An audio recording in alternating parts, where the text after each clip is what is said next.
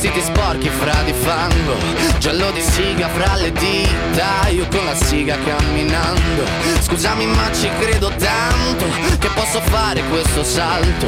E anche se la strada è in salita Per quest'ora mi sto allenando E buonasera signore e signori Fuori gli attori. Vi conviene toccarvi i coglioni Vi conviene stare zitti e buoni Qui la gente è strana tipo spacciatori. Troppe notti stavo chiuso fuori Mo li prendo a calci sti portoni. Sguardo in alto tipo scalatori Quindi scusa mamma se sto sempre fuori Ma sono fuori di testa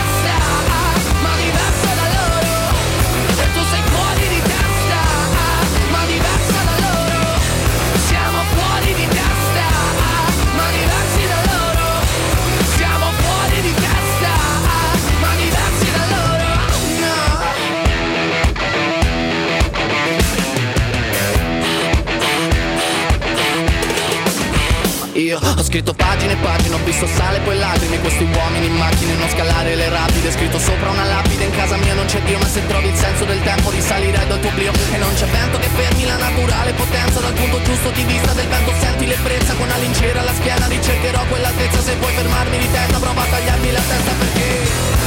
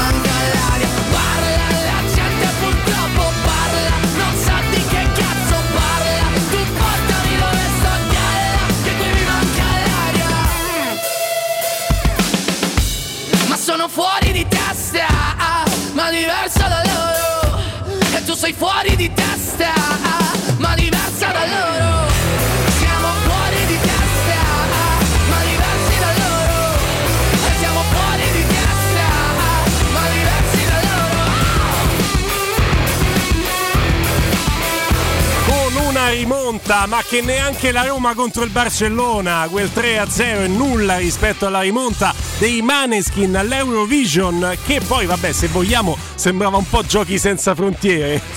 Perché Castel con il commento di Gabriele del Trio Medusa. Ma che bella questa rimonta, la possiamo scrivere a tutti gli effetti come il primo trofeo dell'era Murigno. Amiche ed amici di Teleradio Stereo da Francesco Campo, Guglielmo Timpano, Alessandro Ricchio. Buona domenica a tutti. Giallo di siga fra le dita. Con fare un po' meno? Ciao Alessandro. Ciao Guglielmo, buongiorno. Cioè, io sono andato a dormire, lo ammetto, che erano quinti i Maneskin con la giuria, quella no, di, di esperti che aveva votato e c'è stava tipo la Svizzera e sa giocava con la Francia. Sembrava effettivamente un giochi senza frontiere in versioni con delle cose. No, un po' vince la Svizzera, effettivamente, dai, non poteva vincere la Svizzera, anche perché erano abbastanza folcloristici.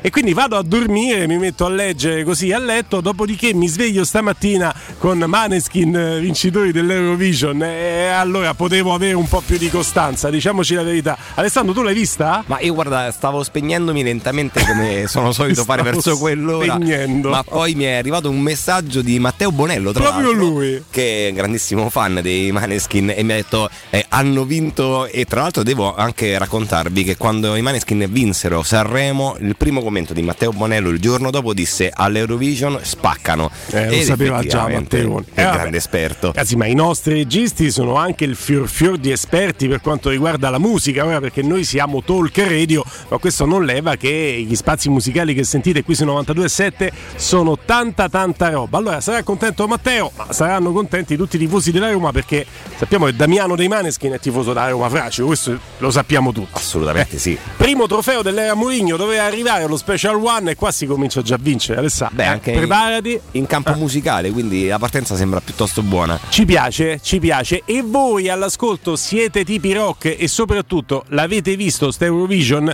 Poi ci proietteremo in queste tre ore con Alessandro Ricchio anche su quelli che saranno i temi specificamente calcistici legati a eh, Spezia Roma, che è una partita che per la Roma qualcosina significa, per lo Spezia nient'altro che una passerella finale senza neanche il pubblico. Però insomma eh, l'Eurovision eh, ci, ci interessa e vorrei sapere anche le vostre sensazioni. Cioè io ho visto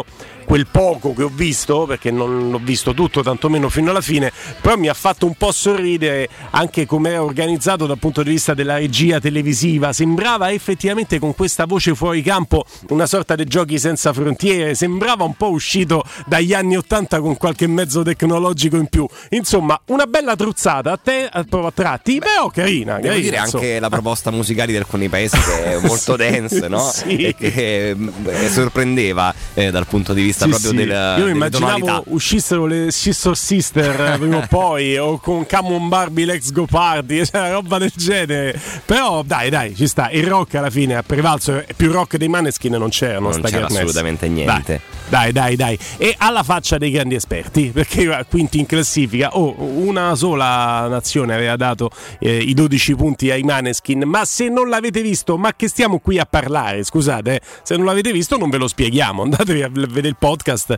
e la registrazione e vedete sti, Anche le sti 5 esibizioni che sono no? veramente molto potenti. Quella è più semplice, magari dura tre Sì, sì, si minuti, trova. ve la vedete, sono belli incacchiati, sempre a torso nudo. Fa, fa sorridere, ci stanno anche dei meme interessanti. Insomma, dopo Giola Cinquetti nel 1964 e Toto Cutugno nel 1990 sarà contento Damiano dei Maneskin di essere l'erede. Non sei serio, vero? Ah, sei serio? Ok. Sarà contento Damiano e saranno contenti i Maneskin di essere i naturali eredi di questi trionfi. A tal proposito c'è già l'annuncio ufficiale Teleradio Stereo comunica ufficialmente per voce di Guglielmo Timpano che è solo un medio, medium medio, magari tante volte il dito medio me lo sta facendo vedere Francesco correttamente, è un medium. Perché i media, sapete, siamo ambasciatori, noi non portiamo pena, siamo degli strumenti. Il nostro eh, regista Francesco Campo ci fa sapere che per correttezza di informazione, al ritorno dalla pausa sentiremo o Gigliola Cinquetti o Toto Cutugno o tutti e due. Toto o tutti e due. Toto Cotugno che, che tra l'altro ha- ha congra- si è congratulato con i Maneskin scrivendo un post eh, in cui dice posso finalmente passare il testimone ai Maneskin che dopo 31 anni hanno riportato il tricolore della canzone italiana a vincere il prestigioso Eurovision Song Contest. Quindi Questo è Toto? questo è Toto Cotugno. Questi sono quei tweet che si fanno per dire oh, oh L'ultimo ho ero vinto io." io prima eh. complimenti eh bravi bravi Maneskin ma io sono arrivato prima eh. aspettiamo tweet accostamento, eh, beh, ci aspettiamo tweet di, di Gigliola di Gigliola Cinquetti senti un attimo aiutami no non credo che sia ancora da di noi insomma Eh, aiutami tu che sei bravo in queste cose tecniche chi è l'allenatore dello Spezia? Italiano. Fermo. Vai sul bianco. Io dico Toto Cutugno col quale torniamo dopo la pausa. Mi ha vinto l'European Eurovision Contest prima dei Maneskin e noi andiamo ad affrontare il titolo della sua canzone più famosa? Cioè, non può essere un caso, ragazzi. Che coincidenza. Non può essere un caso, capite? Non può essere. Eh, perché questa è la chiusura di un cerchio. E non dite che non ve l'abbiamo detto. Vero. Tra l'altro la, la canzone con cui vinse l'Eurovision si intitola Insieme. Che meraviglia. tutti insieme andiamo ad affrontare Italiano. Il giudizio tecnico, tattico, musicale di Francesco Campo non è lusinghiero rispetto a questa canzone. Però molto puntuale, devo Possi- dire. possiamo far finta che sia l'italiano? Tante volte così, per lo Spezia dobbiamo sentire proprio insieme, Possiamo Frecce. Proprio insieme. Possiamo pure fare lo switch e fare un mix Sembriamo delle due inno di canzoni. un partito politico. Sì, anche le tonalità, diciamo, ricordano un Eh? po' quelle. E stiamo insieme. Era così veramente. Va bene, va bene, va bene. Oh, amiche ed amici, voi siete eh, eh, chiaramente, ma lo ripetiamo, ripetita Juvent, eh, invitati in questo contest di Teleradio Stereo. Guglielmo Timpano, Alessandro Ricchio, ovviamente Francesco Campo, ma chiunque di voi voglia mandare, volesse mandare note audio al 342 7912 362.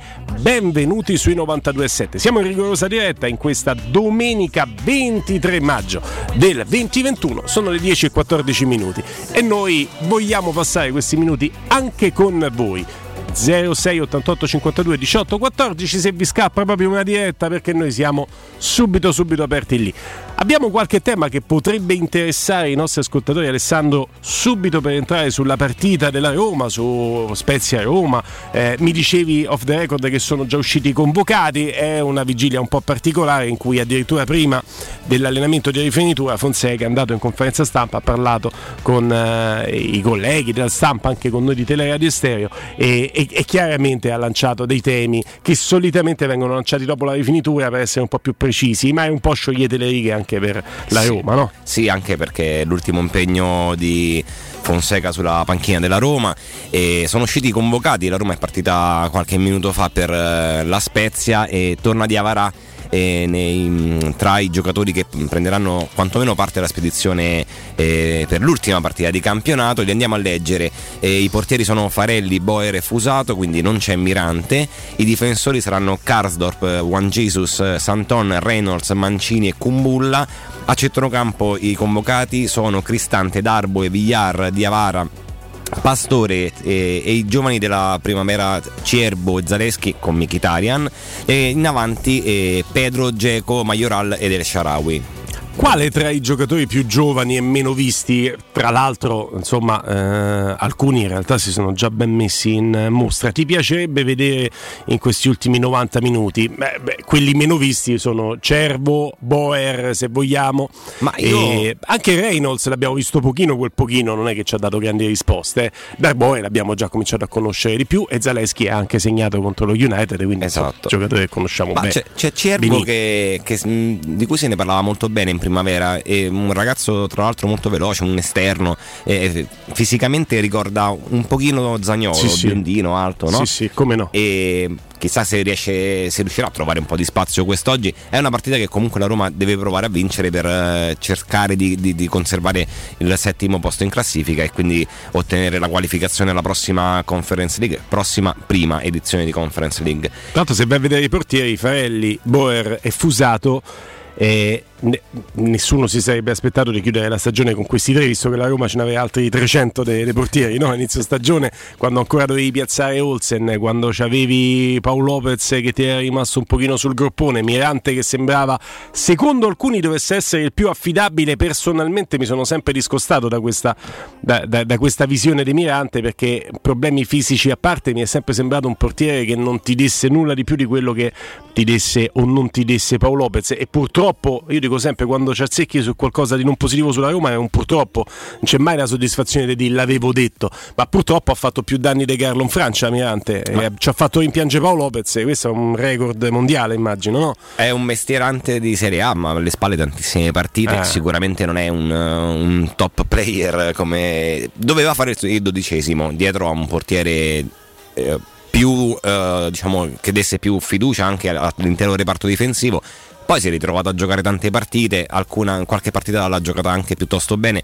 altre eh, decisamente meno, come per esempio eh, quel secondo tempo a Manchester dove anche Napoli-Roma anche Napoli-Roma eh. man- eh, sì, eh, purtroppo diciamo ci sono state delle prestazioni non, non all'altezza di una squadra che eh, stava com- cercando di competere per ottenere il quarto posto in classifica se ne andrà a scadenza sì. contrattuale insieme a Juan Jesus e a Bruno Perez e quindi sicuramente la Roma dovrà intervenire il prossimo anno eh sì. in quel reparto anche perché Paolo Lopez che è stato operato alla spalla qualche, un paio, paio, di settimane fa avrà bisogno di tre mesi prima di tornare quantomeno ad allenarsi in campo quindi si parla di fine agosto e dunque la Roma eh, dovrà ricominciare la prossima stagione e che a seconda anche di come finirà questa eh, perché se qualora la Roma si qualificasse per la prossima Conference League dovrà scendere in campo nel giro di un paio di mesi, forse anche di meno, e servirà un portiere che possa dare garanzie. Eh sì, eh sì. Poi tra l'altro, insomma, non, non, credo che sarà così impattante questa, questa, Conference League anche con un uh, inizio, come ricordavi te, nel giro di un paio di mesi nei programmi della Roma perché giochiamo a fare un sillogismo Ale se la, uh, tanti comunicatori io devo dire che Mm, non mettendo la testa sottoterra, mm, eh, no, no, non posso negarti che l'interesse che ho nei confronti di questa Conference League è un interesse certamente secondario, cioè già i preliminari dell'Europa League ti portano giusto lì quell'interesse ehm, eh, stentato. Ma quando parliamo di Conference League, una confederazione, una coppa che neanche conosciamo più di tanto, è certo che siamo un pochino perplessi. Allora, quindi io già parto con questa mia prevenzione. Eh, le squadre che prenderanno parte non sono certo l'elite, la grande calcio europeo. Arrivo a dirti che se molti comunicatori pochino ci sto dentro. Eh, dicono ma se la fai o non la fai, bene o male, hai più tempo per preparare il campionato. Se poi vai ad affrontare il preliminare, ma chi lo gioca lo gioca, chi se ne frega, se non ti qualifichi oggi o non ti qualifichi al preliminare ti cambia poco, non ti impatta così tanto sulla stagione. Dici ma a luglio devi giocare, invece che giocare con i boscaioli, giochi con i ciprioti e ti cambia un cavolo di nulla. E se ti eliminano pazienza hai perso una partita che vale poco più dell'amichevole. Lo dico con molto cinismo, eh? non è un preliminare dei Champions che ti giochi le, proprio la strada di casa tua e il futuro della tua stagione tanti milioni di euro, ma anche la possibilità di giocare la coppa più importante. Te giochi poco, è difficile anche essere eliminati, diciamo, cioè, devi proprio impegnare tanto. Eh. Guarda, personalmente io sono sempre dell'idea che sia meglio partecipare piuttosto che non partecipare a una competizione. È vero che non ha un grande appeal perché è una competizione neonata, non si capisce ancora bene quale sarà la portata anche qualitativa no? di, di, una nuova competizione che è la terza europea. Però sono d'accordo con quello che dici tu, secondo me le partite dei preliminari che dovranno, penso che ci metteranno di fronte a squadre non propriamente di prima fascia, e saranno una, una, sorta di test ufficiali no, che la Roma potrà affrontare. Quindi chissà che non siano anche allenanti, eh, più eh di una sì, amichevole eh. contro i Boscaioli, come dicevi tu. Poi è chiaro, giocando contro squadre che non sono tecnicamente di prima fascia, non credo che serva avere um, già tutta la rosa al completo a disposizione. Credo che no. si, si possano affrontare anche inserendo qualche giovane. Adesso faccio i nomi di Darbo e di, di Zaleschi, che non so se eh, rimarranno alla Roma, bisognerà vedere cosa succederà in questo mercato estivo. Però che in partite di, contro avversari decisamente inferiori potrebbero tornare utili. Ma poi non ti impatta sulla preparazione. Guarda, hai appena aperto eh, gol.com con le date esatte, sei stato bravissimo a farlo in tempo reale. 19 e 27 agosto c'è l'andata e il ritorno del playoff di qualificazione, no? il turno preliminare. Sì. 19 agosto e 27 agosto nel mezzo c'è sta l'inizio del campionato, perché il campionato inizia sempre in coda d'agosto, quindi lì devi già essere pronto per delle partite ufficiali e quindi sarai pronto anche per affrontare un preliminare. Ma Se poi, ti eliminano non ti strappi i capelli, ma sarà difficile farsi eliminare. Insomma, ma poi sai, avendo un allenatore come Mourinho che sappiamo bene come sia un animale da competizione, no? Eh. Io credo che anche lui sia felice di partecipare a una competizione europea. Tra l'altro leggevo proprio questa mattina, eh, non ha un grande appeal, eh, probabilmente, adesso io non so, eh, leggendo quello che poi si dice di questa competizione, però è pur sempre una competizione europea e tra l'altro eh, potrebbe portare nelle casse giallorosse una ventina di milioni qualora il cammino dovesse arrivare eh, in, in, semifinale. Ecco. Io sempre, eh, come dicevo prima, sono dell'idea che sia meglio partecipare a una sì, competizione sì. piuttosto che rimanerne fuori, anche perché poi eh, si, si, potrebbe fare interessante come l'Europa League stessa veniva un po' snobbata poi abbiamo visto che eh, dai quarti in poi effettivamente rimangono in, in, in corsa delle squadre che sono squadre da Champions League. Eh, ah, Manchester United. Le incontrate tutte a Roma. Tutte la Roma l'abbiamo, l'abbiamo incontrate tutte quest'anno e l'abbiamo visto con Shakhtar, eh, Ajax e Manchester United. Sì, sì, no, non c'è dubbio, non c'è dubbio. No, ma poi è l'impatto che ti dà sulla stagione. Chi dice ma ti dà un impatto, devi fare un turno preliminare, una rottura di scatole, che può andare bene come discorso sui turni infrasettimanali durante la stagione, perché comunque quelli impattano sul, sulla tua stagione. Guarda l'Inter senza infrasettimanali di Coppa come ha potuto andare più liscia in campionato. È anche vero però, per dirla tutta, che abbiamo appena dimostrato ampiamente che non ti impatta sulla preparazione competizione e, e, chi dice chi se ne frega della Conference League con correttezza e concorrenza deve ammettere che se chi se ne frega adesso, per cui se il Sassuolo te supera chi se ne frega, chi se ne frega anche ad agosto se poi non te va bene perché ancora non sei rodato. Chi se ne frega, ma almeno ad agosto abbiamo procrastinato il chi se ne frega, certo. non siamo fuori subito. Sai, ti dico. Poi io la vorrei vincere sta coppa, molto ho detto, abbiamo Mourinho, sì, vinci guarda. la Conference, vinci la Coppa Italia e già parti che il prossimo anno mi fai una super coppetta, una fantastica. cosa Dai, Ma poi ti dico, guarda, effettivamente come tu dicevi Napoli, Lazio e, e, Inter quest'anno ci hanno dimostrato e purtroppo anche la Roma che gli, gli impegni infrasettimanali eh, si ripercuotono sul campionato. Sì. È inevitabile. E il Napoli da quando è stato eliminato dalle Granate in Europa League poi ha, iniziato a, ha, ripreso a volare in campionato, anche la Lazio ha migliorato nettamente il suo rullino di marcia, l'Inter assolutamente. È vero, sicuramente partecipare a una competizione come la Conference League che tra l'altro ti fa viaggiare di giovedì, quindi hai pochissimo tempo per preparare la partita della, della domenica e toglie delle energie fisiche e mentali però eh, ci si può anche lavorare per cercare di costruire una rosa che sia in grado di affrontare il doppio impegno e nel migliore dei modi. Poi sappiamo che i primi turni, bene o male, sono abbastanza gestibili. Il problema magari si crea quando la Roma quest'anno ha dovuto affrontare dallo Shakhtar in poi eh. delle partite molto impegnative e allora lì sì bisognerebbe ehm, or- organizzare una rosa in grado di affrontare il doppio impegno. Poi c'è anche da dire che quest'anno noi nel momento cruciale della stagione, quando il doppio impegno eh, era effettivamente importante, abbiamo anche perso giocatori fondamentali. Eh. Parlo di Spinazzola, Mkhitaryan, ma lo stesso Paolo Lopez. E, ed è chiaro che abbiamo dovuto fare i conti con le due partite ravvicinate e una mancanza di giocatori titolari che eh, abbiamo pagato purtroppo. Caspita, è stato il problema stato della il problema Roma. Principale. Ma non solo sotto la gestione di Fonseca e noi, anche sotto la gestione di, di Francesco. E questo è un problema che la Roma si sta portando avanti eh, da tanto tanto tempo, quello degli infortuni Purtroppo che in serie sì. ti limitano. Eh, la Roma non ha giocatori che si infortunano, la Roma perde i reparti di volta in volta, cioè perdi tutto il reparto difensivo, tutto il reparto di centrocampo, cioè, non, non, è un mistero che in difesa tu abbia avuto quest'anno grandi difficoltà a mettere in campo giocatori di ruolo in alcuni momenti di questa stagione la scorsa stagione ricorderai come Mancini a centrocampo era la soluzione che ha dovuto trovare d'emergenza Paolo Fonseca perché non avevi più centrocampisti di ruolo eh, disponibili, abili arruolati. Quindi la Roma ha infortuni per reparto. Questo è incredibile perché effettivamente come ricordavi tu Mancini lo scorso anno giocò non so se quasi un mese da centrocampista centrale. Che quest'anno anche un ottimo un mese. Ottimo, eh? Sì sì e quest'anno Cristante ha praticamente disputato un'intera stagione da difensore centrale, quindi si sono scambiati i ruoli Mancini e Cristante, tra l'altro eh, anche in maniera diciamo eh, più che dignitosa ha, giocato. Però questo è sinonimo di, di, di, di un problema che purtroppo, eh, purtroppo, non si è riuscito mai a risolvere cambiando, eh, rifacendo i campi di Trigoria, cambiando giocatori, cambiando eh, allenatori, preparatori atletici. Sicuramente la Roma insieme al Milan è la squadra quest'anno che ha disputato più partite in assoluto, quindi questo in, non può che incidere su, sulla condizione fisica dei giocatori. Però è stato un problema incredibile e purtroppo non risolto.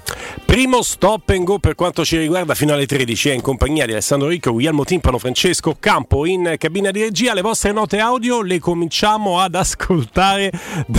Ti odio Francesco. cominciamo ad ascoltare dopo la pausa 342 79 Comunque io preferisco Toto Cudugno. Mettetemi una canzone di Toto Cudugno.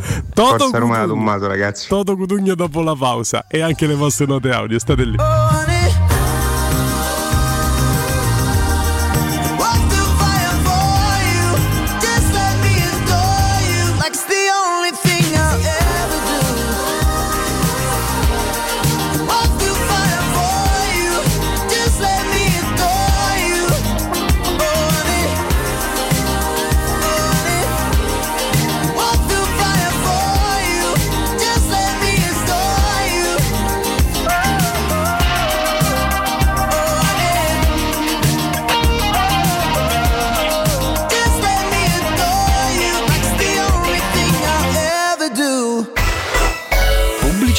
In zona Ponte di Nona, la società edilizia del Golfo dispone di diversi negozi di varie metrature posizionati su strade ad alta percorrenza che collegano la via Prenestina e la via Collatina con la rete autostradale. I negozi offrono la possibilità di installare canne fumarie e vi sono ampi parcheggi nei pressi. Per qualsiasi informazione rivolgetevi al 345 713 5407 e visitate il sito www.kcalt.com.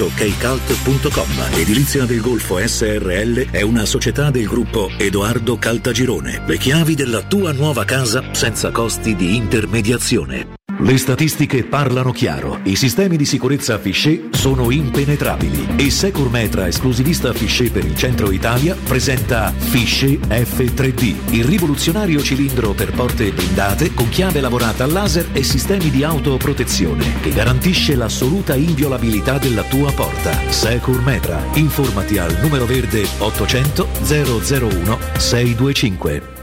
Amore, stasera ho voglia di pesce. Prepara le reti, fissa la randa, fissa i mulinelli, arma la fiocina. Ma tesoro, tutta questa fatica. Al pesce ci pensa Eurosurgelati Italia. Eurosurgelati Italia. Qualità, freschezza e convenienza. Le prelibatezze del mare lavorate e surgelate direttamente sui pescherecci. Piatti e sughi pronti, pizze e fritti, contorni, gelati e dolci. Eurosurgelati Italia. 100 punti vendita in tutto il Lazio. Cerca il negozio più vicino a te su eurosurgelati.it. Per la serenità e la sicurezza delle tue vacanze, scegli la professionalità e la competenza di Maestro Turismo. Nei villaggi per famiglie Blu Serena, prenota a zero pensieri le tue vacanze mare in Italia. Un mare di sconti, 10% per tutti e fino al 20% con la formula bouquet. Bambini quasi gratis e il 50% sulla seconda vacanza. Maestro Turismo, il tuo partner ideale per viaggi e vacanze. Chiama al numero 06 45 49 92 92 o vai su Maestro Turismo turismo.it da Valentino, concessionaria Volkswagen, a maggio tutta la famiglia SUV con le prime tre rate in omaggio. T-Cross da 139 euro al mese. T-Rock da 169 euro al mese e nuova Tiguan da 249 euro. Con 4 anni di garanzia e le prime tre rate omaggio con progetto valore Volkswagen. Valentino, concessionaria Volkswagen. Aperti 7 giorni su 7. In via Tiburtina 1097, 800 metri entro il Gra. Via Tuscolana 1233, 800 metri fuori il Gra. E da lunedì al sabato anche in via Giovanni Paisiello e largo Rodolfo Lanciani. Valentino Automobili automobili.it Teleradio Stereo 927 Insieme.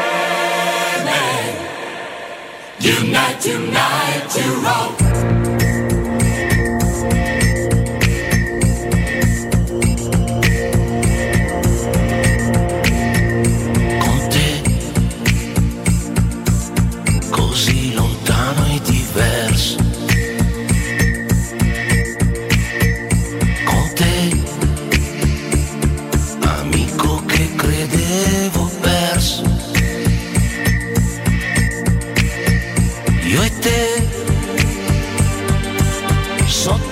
stesso sogno. Insieme. Unite, unite, you roll.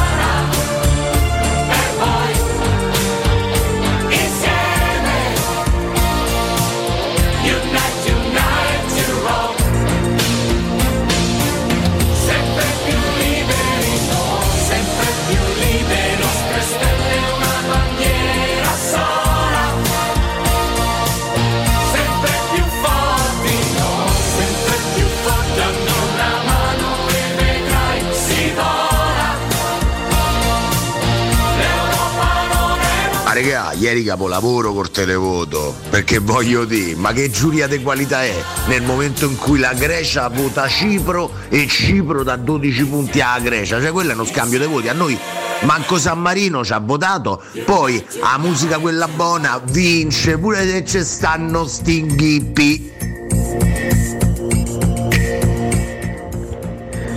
State sentendo che sound? Ma ragazzi, ma non veramente non, non scadiamo nel ridicolo. Toto Cutugno tutta la vita, ragazzi. Ma la grandissima canzone italiana anni 80. Un abbraccio a Tommaso. Amico che credevo perso.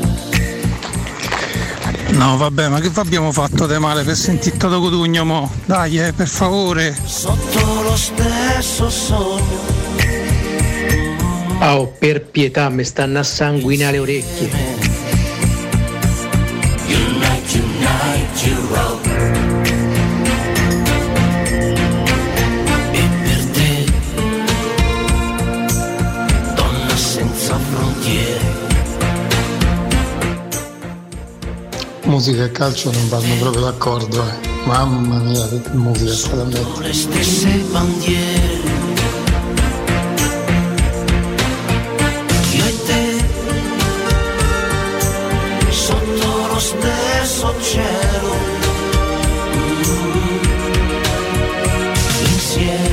Ammazza, riga, oh. Toto Cutugno, tanta, tantissima roba proprio, eh. Tantissima. Sempre più liberi no. Non è più un sogno, non sei più da solo. Sempre più in alto. Ah, raga, la ragazza mia sta a dormire qua con me, si è svegliata ma ha cannato questa canzone, grazie.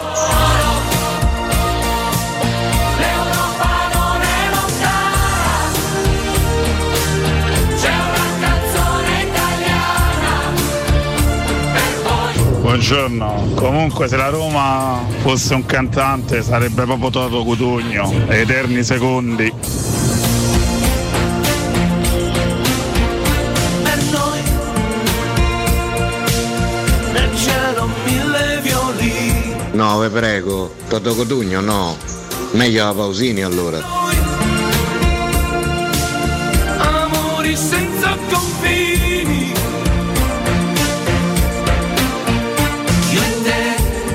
Ah, oh, lì per lì pensavo di aver sbagliato la radio. Bella, bella cugliè. Insieme. Unite, unite, Europe. Sempre più liberi.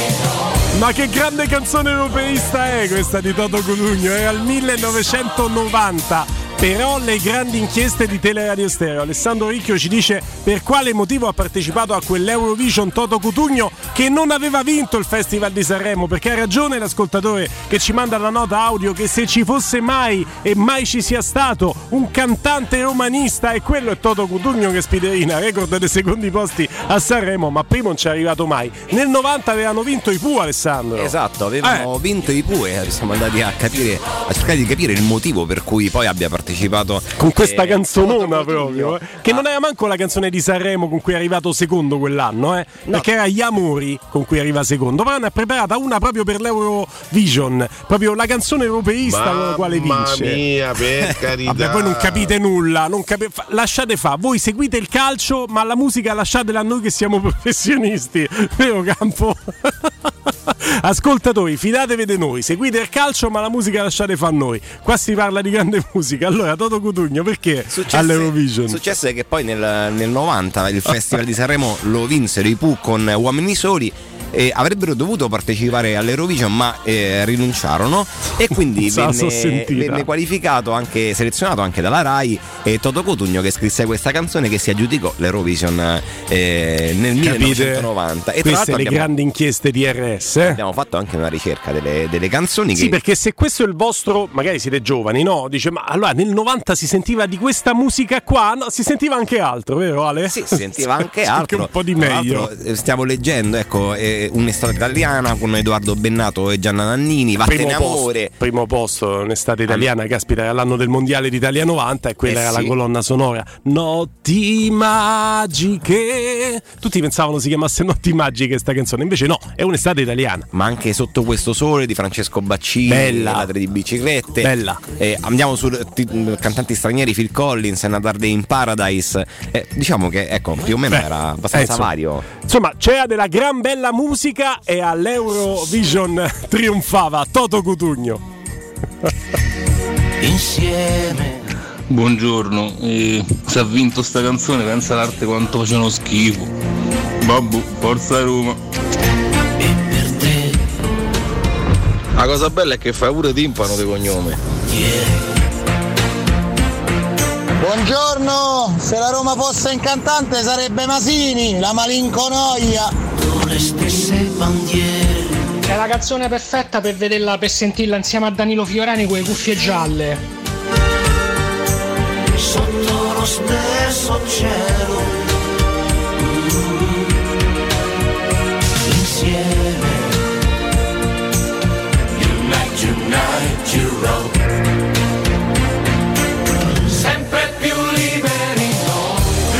Se poi senti dire a Francesco Campo, aspetta il ritornello che pompa una cifra, dovete capire.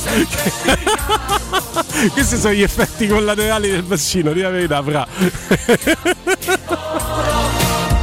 Tocca mandare una letterina agli effetti collaterali aggiungiamo pure questo. Va bene così, va bene così. Questa è Teleradio Stereo. Continuate a essere così partecipativi. 342 7912 362 per le note audio e dopo aver ricordato i- gli attuali vincitori proprio ieri sera dell'Eurovision con l'Italia che arriva sul tetto europeo della musica e sono i Maneskin. Dopo aver ricordato che nel 1990 l'Italia era già stata sul tetto dell'Europa musicale con Toto Cutugno, scusate non riesco a non ridere dicendo questo, con Toto Cutugno e l'insieme che abbiamo appena ascoltato torniamo su temi che ci sono un po' più congeniali, quei temi calcistici che in questa domenica mattina fanno chiaramente non solo da corollario ma da antipasto e piatto pietanza principale alla nostra mattinata romanista. Alessandro ci ha ricordato prima della pausa i convocati romanisti per questo Spezia Roma. Abbiamo anche le probabili formazioni dai quotidiani, vediamo quanto si discostano l'una dall'altra. Ale. Sì, in realtà eh, sembrerebbe che Fonseca sia intenzionato a mm, confermare la difesa a 4 con eh, Fusato in porta tra i pali, ovviamente anche perché gli altri due convocati sono Boer, giovane della primavera, e Farelli. Quindi Kasdorp, Mancini, Kumbulla, Bruno Perez a sinistra, non c'è Calafiori infatti, tra i convocati ancora alle prese con fastidi fisici. A centrocampo confermato eh, il tandem Cristante Darboe. E così danno la maggior parte dei quotidiani, qualcuno inserisce Villar al posto di Darboe e mentre in, in attacco c'è questo ballottaggio tra Geco e Majoral e a supporto de- del, qua- del quale, de- diciamo, a seconda di chi giocherà, ci dovrebbero essere El Sharawi, Pedro e Mkhitaryan. Diciamo la Roma schiera la miglior formazione possibile per affrontare una Spezia. Leggevo ieri che Italiano ha già anticipato che ci sarà un po' di turnover per dare spazio anche dei giovani eh, dello Spezia che hanno mh, giocato di meno quest'anno. Lo Spezia praticamente non si gioca nulla. È già partita. salvo. È già salvo, quindi eh, sarà per loro un'occasione per vedere qualche giovane della primavera. E la Roma invece, ecco. eh, C'è anche eh, Capradossi che potremmo vedere in Elio campo. Capradossi, ha sì. detto italiano che con ogni probabilità giocherà. Insomma, lui prodotto del vivaio romanista. Abbiamo visto anche in prima squadra con eh, la Roma in alcune uscite. Giocatore anche lì sfortunato che è Molto. stato mm, Se ne parlava molto bene, tra l'altro, di- come centrale di difesa. Ha provato a fare un po' di carriera in Serie B, poi ha avuto credo dei problemi fisici che lo hanno un po' fermato e quindi gli hanno complicato il cammino ehm, in campo e, e adesso sta ritornando, oggi giocherà, eh, è stato già anticipato da Italiano. Era uno di quei giocatori della primavera su cui avevo fantasticato di vedere diciamo in prima squadra, in pianta stabile, poi alcuni purtroppo eh, non riescono a- ad affermarsi ecco, per, ehm, per giocare da, da titolari nella Roma. Chissà se questa coda di stagione in cui non ci si gioca tantissimo eh, sta dando in realtà a chi già lavora per la prossima stagione in chiave Roma eh, delle risposte, delle risposte interessanti che condizioneranno anche il mercato. Penso a Fusato, può essere fusato il cambio del portiere titolare che arriverà alla Roma o comunque inserito nei tre perché poi recupera anche Paolo Lopez che sarà difficile vendere con una spalla rotta, eh, beh, rotta, lussata, quello che è stato con l'operazione e quindi probabilmente arriverà un titolare. Paolo Lopez è possibile immaginare fusato nel computo dei portieri della Roma prossima stagione? Lui delle risposte bene o male le sta dando in questa coda di stagione. E poi Darboe che certamente è l'uomo copertina di, di, di questo eh, fine campionato ed è un uomo sul quale ha speso e del quale ha speso parole lusinghiere anche Paolo Fonseca. E se rimanesse Paolo Fonseca immagineremmo forse sarebbe stato un pochino più accorto se dovesse rimanere anche la prossima stagione eh, nelle frasi che hanno incensato il valore di questo ragazzo che è sotto gli occhi di tutti, ma solitamente con i giovani ci vai un pochino coi piedi di piombo. Forse col fatto che va via Fonseca si è sbottonato un pochino di più sul valore di Darboe. Possiamo immaginare che con qualche frase in meno Fonseca avrebbe chiesto eh, che Darboe rimanesse alla Roma per la prossima stagione. Eh, stessa cosa chiederà Mourinho o si deciderà di far giocare altrove questo ragazzino che però mi è sembrato abbastanza impertinente al punto giusto e tecnicamente preparato anche fisicamente per tener botta anche a certi livelli. Io nella rosa ce lo vedrei. Ma eh, guarda, la, la definizione che Fonseca dà di Darboe è effettivamente quella eh, più calzante perché lo ha definito un, un giocatore coraggioso. Ecco, è stato poi tra l'altro la prima cosa che ci è saltata all'occhio quando l'abbiamo visto entrare contro il Manchester United nella gara di ritorno. Ha giocato dopo i primi 5 minuti ehm, in cui ha dovuto ambientarsi un pochino con grande eh, personalità giocando tra l'altro primi, i primi palloni di prima per non sbagliare e non perdere il possesso del, del, della sfera, ma poi eh, iniziando a giocare molto in verticale, ecco questo calcio che poi piace tanto a Fonseca.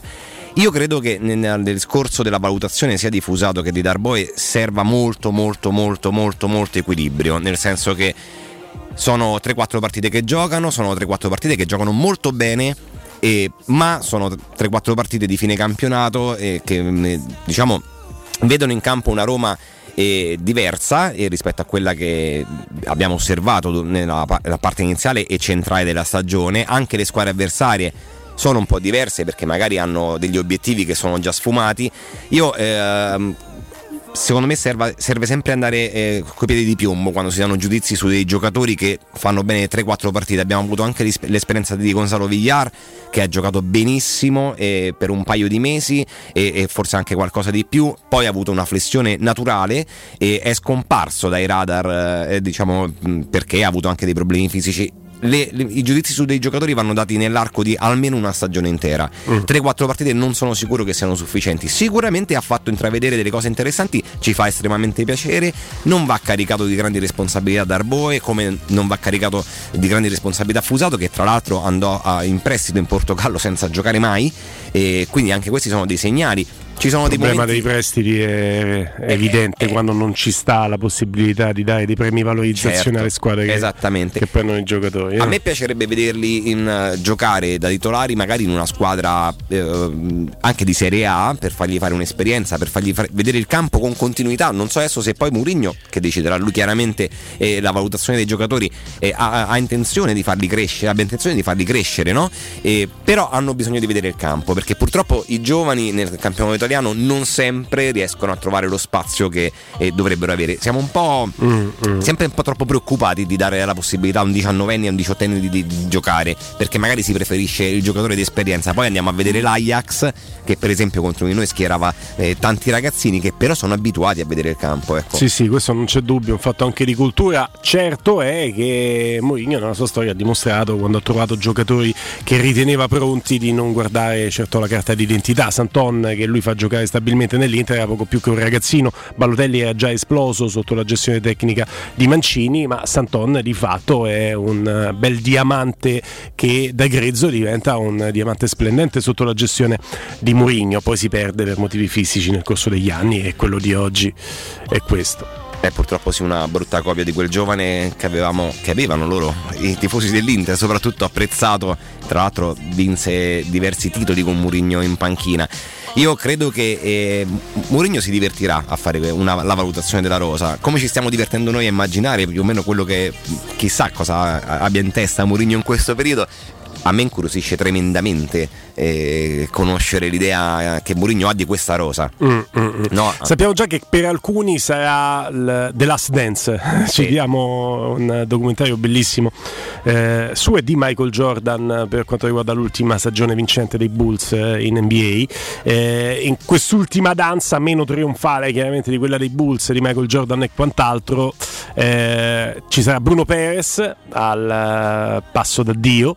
Eh, ci sarà, io credo, io credo Mkhitaryan perché se avesse voluto rimanere alla corte giallorossa avrebbe già sottoscritto il eh, contratto che eh, con una clausola particolare, lui che è arrivato a parametro zero dall'Arsenal, eh, gli permetteva di essere totalmente artefice del proprio destino di decidere se eh, avvalersi della possibilità sfruttata dalla Roma di prolungare il contratto di un'altra stagione, se non addirittura di due. Eh, Mkhitaryan decide lui, eh, la Roma ha già per parte sua deciso di rinnovare quell'accordo, ma entrambe le parti lo devono rinnovare e Mkhitaryan sta prendendo tempo e lo sta facendo da più di un mese. E quando è così, per esperienza, tendo a pensare che sia più no che sì anche per i rapporti non idilliaci che ha avuto allo United con eh, Mourinho, ma anche e soprattutto perché poi credetemi i rapporti si sanano eh, se un giocatore come Mkhitaryan in questa Roma anche nella Roma di Mourinho potrebbe essere chiaramente titolare inamovibile. Eh, ma lui sa che questo è l'ultimo contratto forte della, della sua carriera e sa di poter andare a prendere tanto di più per quanto fatto vedere con la Roma che l'ha rilanciato da altre parti. Quindi io credo ma sarei felice di essere smentito che per Mkhitaryan possa essere il, eh, il passo d'addio? Eh, Pedro vedremo perché è vero che ha deciso il derby con quel 2-0 meraviglioso ma è stato uno dei pochi lampi di una stagione che per il resto dava segni di sé. Neanche nell'ultimo gol che aveva segnato che era Roma Udinese ma in Udinese Roma che era l'ultimo gol determinante che aveva segnato perché Roma Udinese era un gol che chiudeva una partita già chiusa mentre Udinese Roma era il gol che determinava la partita sull'1-0 all'andata. Poi però abbiamo perso le sue tracce quindi un po' poco anche per eh, Pedro. Vedremo se è, è un giochino costoso per essere dodicesimo, tredicesimo, quattordicesimo uomo quindi se la Roma immagino avrà la possibilità di piazzarlo magari con un ritorno a lui gradito in Spagna eh, lo farà volentieri per il resto credo che Borca Maiorale invece rimarrà perché è un giocatore che con 17-18 gol segnato in questa stagione da comprimario ha dimostrato di poterci stare come nella Roma. Ma su Borca Majoral il discorso è- è- può essere duplice perché la Roma potrebbe esercitare eh, l'opzione di acquisto quest'anno pagandolo 15 milioni o attendere un altro anno, quindi sfruttare il secondo anno di prestito e pagarlo 20 milioni il prossimo anno. È un giocatore che sicuramente, eh, a parte che è il centravanti più proli- eh, di riserva più prolifico la Roma abbia avuto, in- credo, negli ultimi veramente 30 anni, eh, Sì. perché ha, ha trovato il gol con grande continuità. Su Mkhitaryan sì, come dicevi tu, eh, ma anche l'ultima intervista che lui ha rilasciato ha parlato della, della sua età, ha detto io ho 32 anni, questo è un contratto importante perché probabilmente potrebbe essere l'ultimo per lui dal punto di vista, diciamo, dentro di un... Dentro, All'interno di un calcio competitivo, ovviamente parlo, Eh, ha ancora 8 giorni per eh, decidere. Poi stiamo leggendo qui che eh, se entro il 31 mar- maggio non dovesse esercitare eh, diciamo, la- l'opzione per svincolarsi, poi il rinnovo sarà automatico. Quindi vediamo cosa succede. Abbiamo una settimana davanti in cui conosceremo il suo futuro.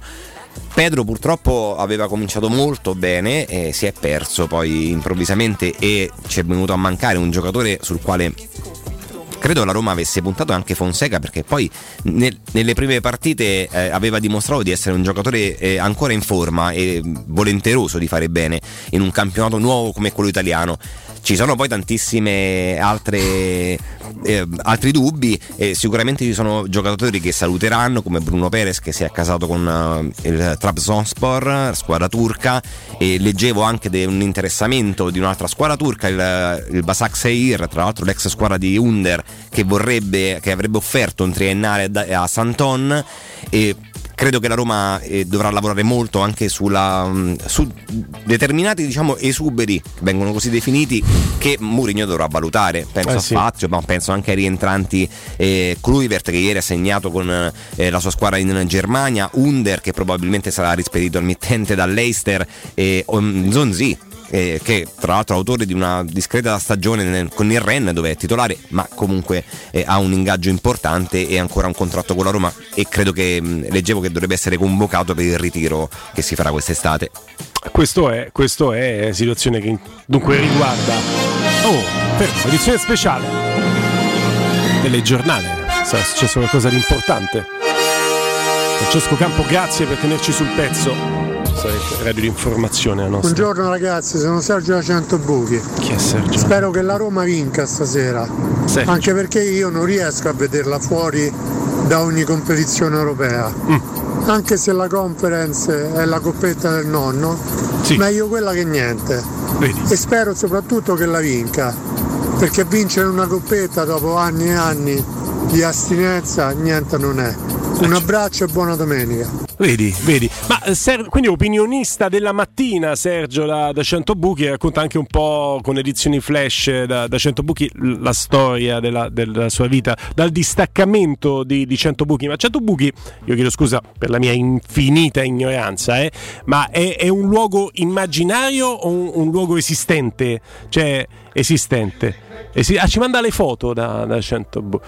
C'ha due cani meravigliosi, mi dice Francesco Campo in cabina di regia, però i cani di per sé non giustificano la reale esistenza di 100 buchi, capisci Campo? Cioè, ah, se ha fatto la foto dietro il cartello sì. Allora sì, grazie a Sergio da 100 buchi e allora è momento chiaramente città che ha dei problemi con... Forse è il momento della pausa? Dice adesso? Ma sì. Dopo la pausa cambiamo pagina, quindi a questa risata seguirà un momento di solenne riflessione e la pausa capita a fagiolo. State lì.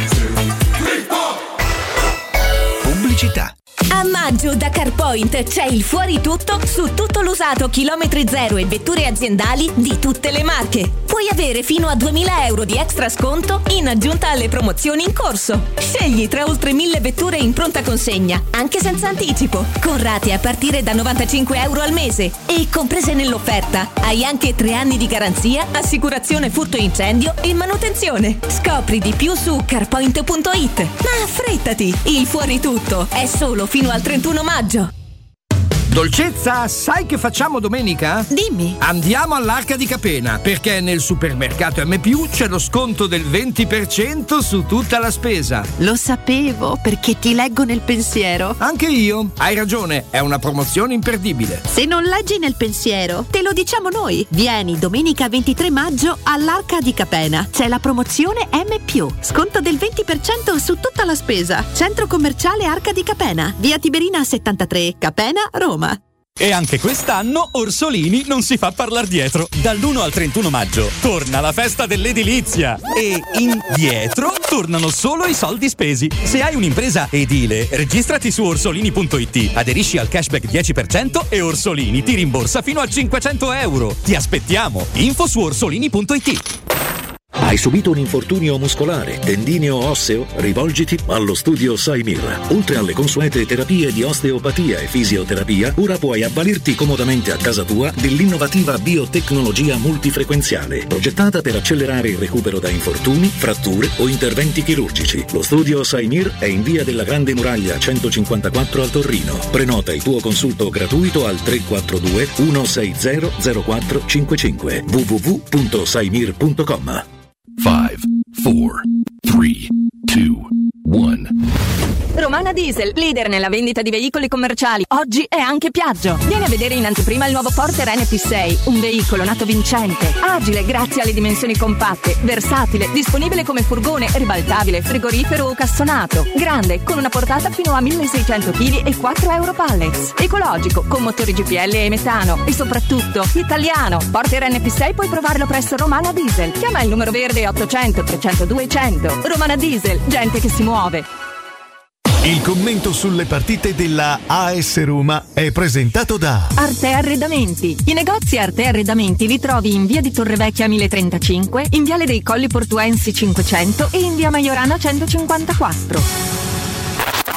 Cerca Teleradio Stereo su Facebook e Twitter. Vai su www.teleradiostereo.it e scopri come seguirci in streaming. Teleradio Stereo.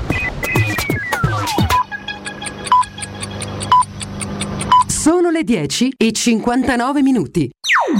Teleradio Stereo 927.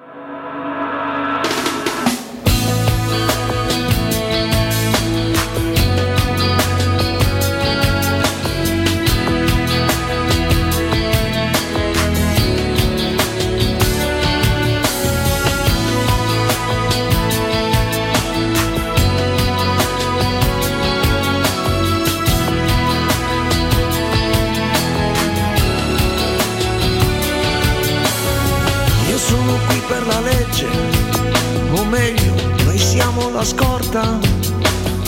Proteggo un uomo importante, gli apro e chiudo la porta. Questo mestiere mi ha scelto, almeno un lavoro sicuro.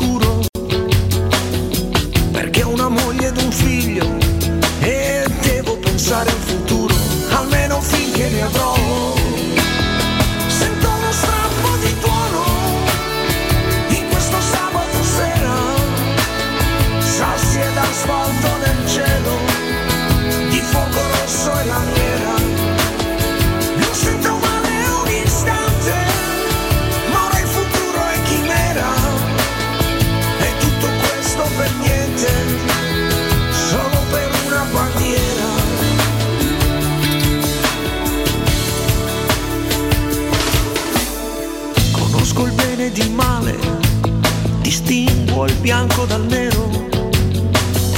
E se ogni tanto ho paura, è perché mi sento straniero. In un paese che guarda, che è complice o impotente, che tace e piega la testa. È triste morire per niente, senza motivo così. Sento uno strappo di tuono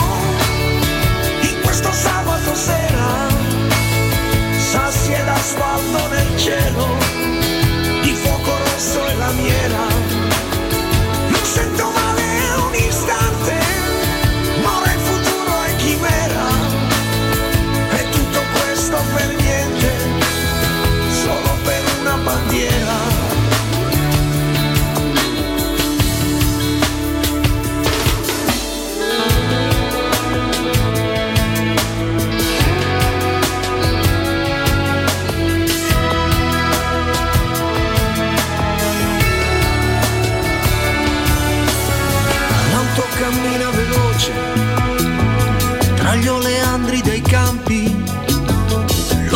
mi arriva forte, si spacca tutto in quei lampi. Sembra che il sole non scaldi, ho freddo, lo voglio toccare. Un'anima che va a sfiorare la schiuma delle onde del mare e poi si innalza e chissà. Sento uno strappo di tuono in questo sabato sera, ed asfalto nel cielo, rosso e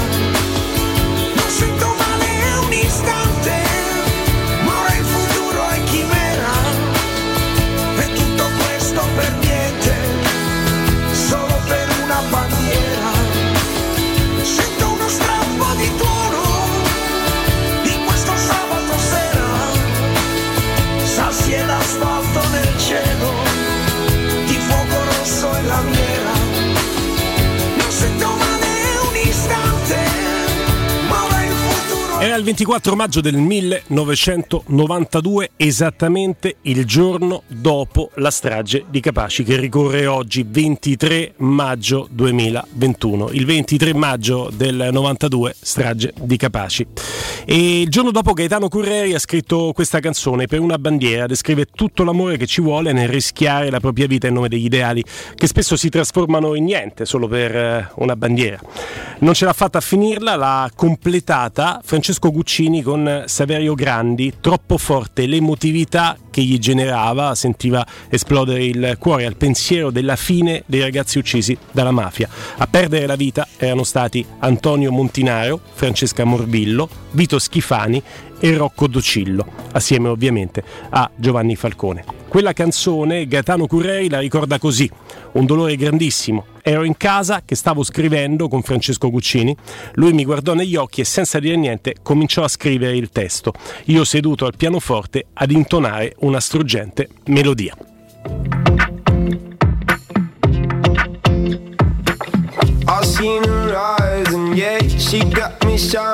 Oh, Buongiorno ragazzi, buona domenica, è Cristian il Gelataro.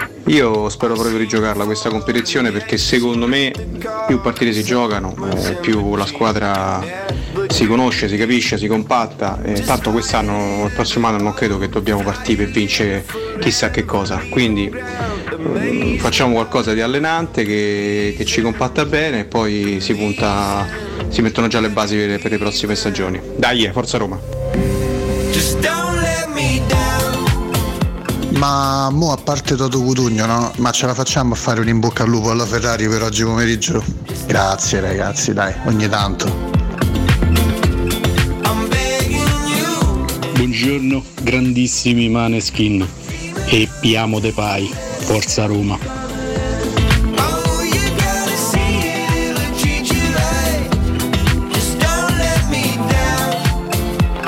Buongiorno belli, Gianluca. E dai va, finita sta cosa potremmo dire da grandi e grossi e saremo pure vaccinati. A voi studio, ciao! No, raga, fermi tutti. Se la Roma fosse un cantante sarebbe il califfo. Ciao ragazzi, Davide da Bologna. Non fammi schizzi mio se andiamo a vincere con la Conference League, che è brutto da dire, ma pure i Maneskin hanno vinto più in Europa di noi, raga. Temo che non si sia ascoltato il messaggio. Bruno Perez non è stato convocato, quindi non può giocare.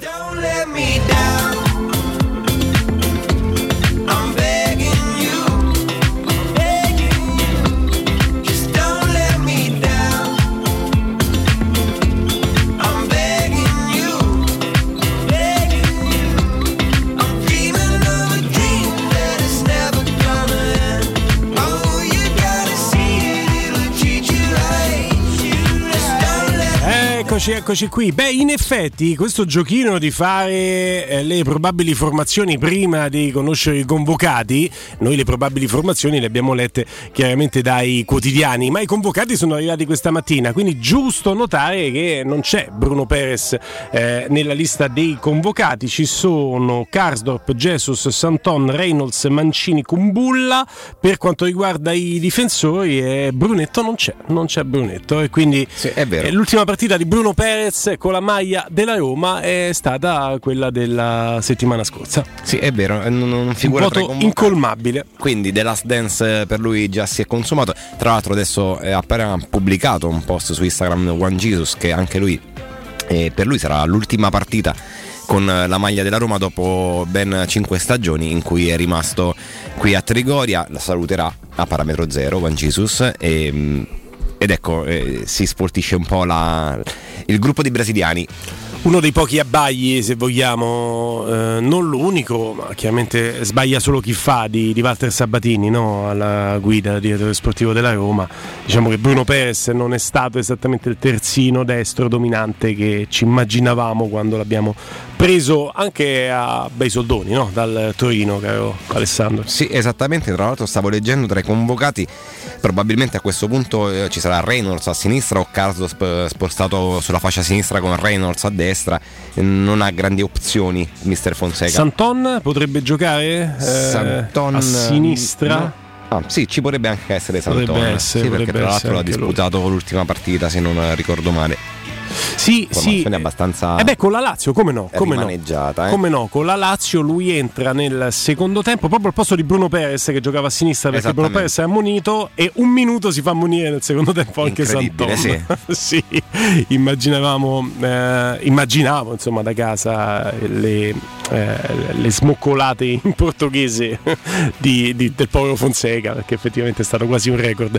A proposito, a proposito di terzini, ma sto Florenzi rimane a Parigi o torna a Roma o andrà, che so, a Londra? Quale capitale europea vedrà giocare Alessandro Florenzi prossima stagione, Ale?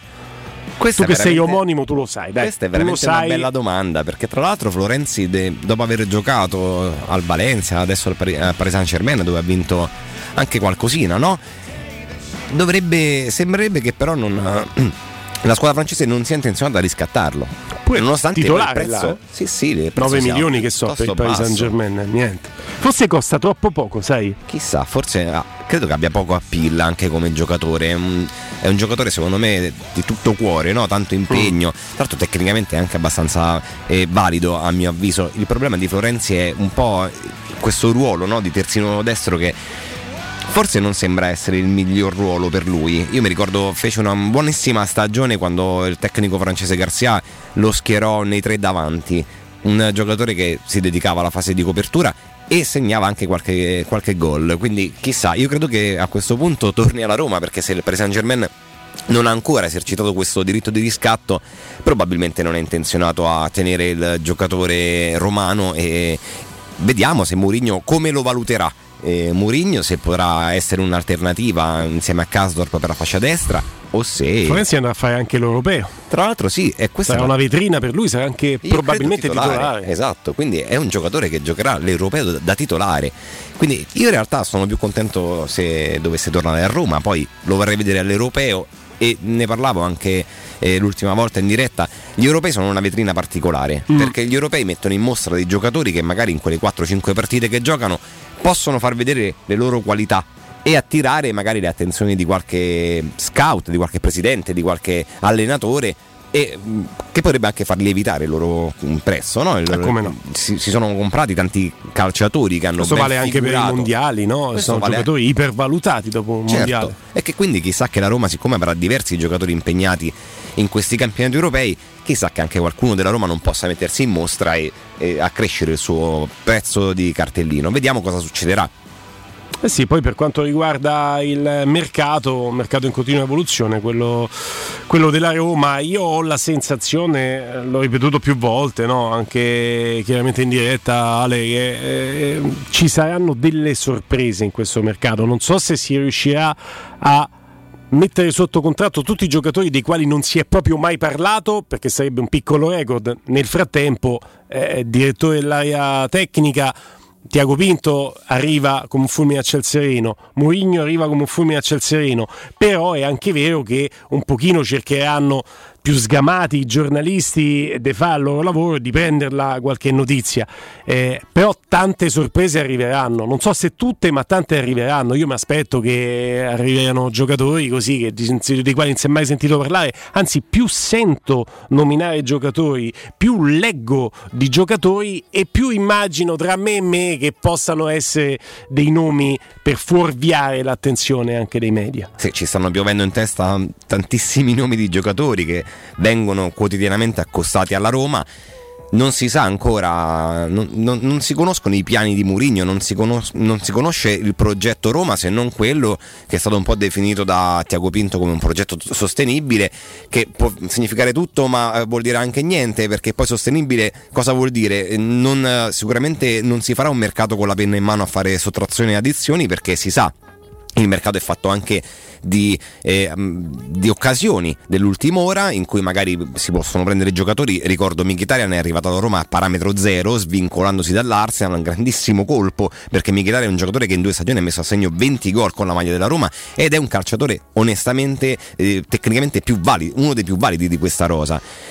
Poi c'è un altro, un'altra, diciamo, interessante questione che è quella del ritorno di Nicolò Zagnolo che ieri sera eh, ha avuto il via libera dal professor Fink, tutto eh, eh, sembra eh, essersi risolto con eh, il suo ginocchio, Eh, il chirurgo gli ha detto che può tornare ad allenarsi a pieno regime e sarà secondo me il primo vero grande acquisto della Roma di Murigno. Noi forse a volte dimentichiamo che per un anno intero la Roma ha fatto a meno di Nicolò Zagnolo, uno dei giocatori più forti del panorama italiano fino a quando è stato in campo, sfortunatissimo. Tornerà a settembre dopo essersi allenato per tre mesi consecutivi, quindi rifarà tutta la preparazione, avrà tutto il tempo di riprepararsi anche atleticamente. Abbiamo visto delle foto che ha pubblicato sui suoi social, è diventato veramente un, un wrestler, eh, molto, eh, sta, sta benissimo fisicamente e io credo che, che- che il, vero, il, il primo grande nome della Roma di Mourinho sarà proprio Zagnolo. Sì, non, non c'è dubbio, è lui l'uomo franchigia, per usare un termine caro ai cestisti, all'NBA, eh, è chiaramente eh, il primo ad avere grande curiosità, immagino, al di là di queste dichiarazioni social anche molto spavalde, grande curiosità per cercare di capire che giocatore tornerà ad essere, se sul livello di quello dominante fisicamente con quegli strappi pazzeschi di 20, 30, 40, 50 metri, o se un giocatore differente ma altrettanto forte, se un giocatore più forte in un altro modo perché è più forte mentalmente, è cresciuto anche tanto, gli infortuni ti fanno crescere come uomo, ma il primo avere la curiosità di sapere che giocatore, che uomo sarà è proprio Zagnolo. Sì, esattamente. Eh, perché è chiaro che una cosa è allenarsi e sentire l'evoluzione del suo fisico sotto lo sforzo dell'allenamento, però una cosa è l'evento, la partita, eh, la competizione. E questo è un giocatore che dopo il primo crociato abbiamo visto entrare in campo e portarsi a cavacecio tutta la squadra avversaria, sembrava Mark Lenders, e abbiamo la speranza, io ho la speranza di rivedere quel giocatore così dominante fisicamente perché tecnicamente era già eh, molto sgrezzato, Eh, però non lo sappiamo, non lo sappiamo noi, non lo sa neanche lui, semplicemente non lo sa neanche lui. No, noi abbiamo negli occhi la doppia operazione che purtroppo subì Kevin Strottman, no? che ha cambiato purtroppo la, carriera di un calciatore Mm. Lì anche straordinario. sbagliata, eh, la prima Purtroppo- sbagliata, Purtroppo t'ha- sì. t'ha condizionato. Calciatore meraviglioso, Kevin Strottman eh, che è stato veramente molto sfortunato, però poi ci sono anche altri calciatori che hanno subito la doppia operazione, penso a Florenzi, eh, penso anche a Milik del Napoli, ehm, ex Napoli, ora al Marsiglia. Zagnolo, quello che mi fa un po' diciamo, ben sperare è l'età, molto giovane, purtroppo anche lui è stato veramente tanto sfortunato perché due operazioni al crociato sono un'esperienza che non si augura a nessuno, neanche a un calciatore di terza categoria. Eh, però eh, lo vedo carico, lo vedo carico e io credo che anche Mourinho sia curioso di sapere che tipo di Zagnolo si ritroverà davanti. Certo Sì. è che noi abbiamo visto lui, lo abbiamo visto tornare dopo il primo intervento al crociato che effettivamente si è portato a spasso un'intera squadra facendo delle, delle cose straordinarie. Forse dovrà gestirsi un po' di più e chissà se sarà costretto a cambiare un, un pizzico no? anche il suo modo di giocare, di intendere il calcio, quindi senza andare a cercare eh, con insistenza lo scontro fisico perché lui è molto fisico come Mm. calciatore. Se Mm. ci ricordiamo che prendeva un cartellino giallo a partita proprio per, Sì, sì. per- per l'irruenza anche. Lì no? anche un po' l'inesperienza Forse perché sì. alcuni cartellini gialli erano di frustrazione no? su una giocata che non gli era riuscita. Eh, certo. Posso dire questo, non so che giocatore tornerà dal punto di vista fisico perché non lo può sapere oggi neanche lui.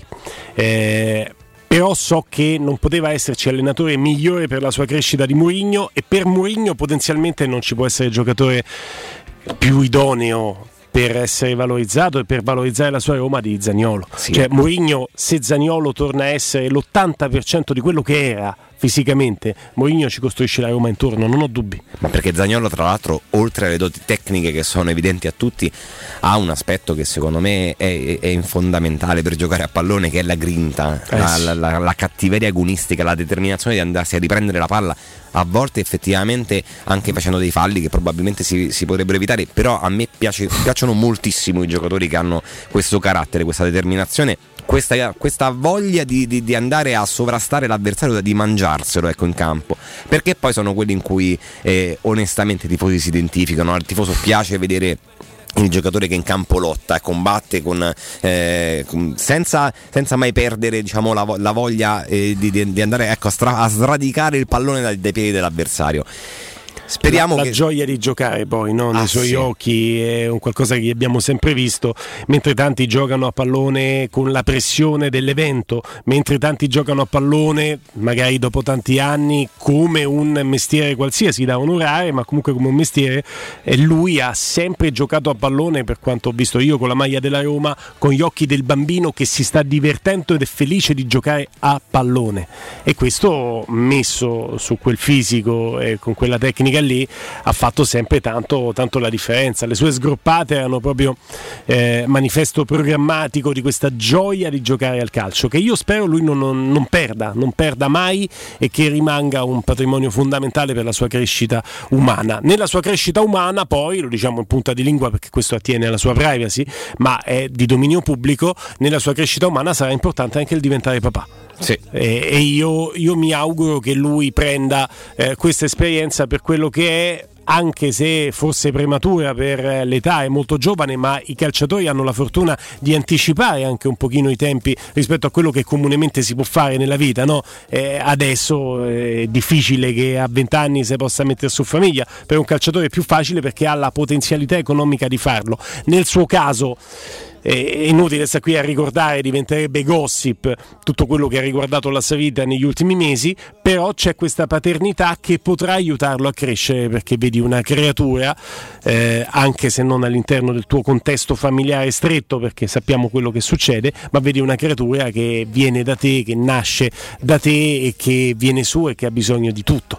E, e quindi questo ti cambia, ti cambia come, come persona. Sai, anche dal, dal punto di vista proprio della comunicazione, eh, negli ultimi anni eh, l'avvento dei social, soprattutto adesso di Instagram, ha cambiato radicalmente il panorama eh, proprio eh, so- sociale. eh, in, in realtà, al di là del calcio, è che noi adesso conosciamo dei particolari della vita di questi giovani calciatori che hanno 20 anni, tra l'altro, che una volta si potevano conoscere chi andava lì a stuzzicare per, per- per andare a scoprire dei dettagli della vita privata. Adesso con queste storie di Instagram, con questi post, noi veniamo a sapere tutto, no? anche sì. un po' questa vita sfrenata, di, di- di divertimento eh, eh, esagerato magari.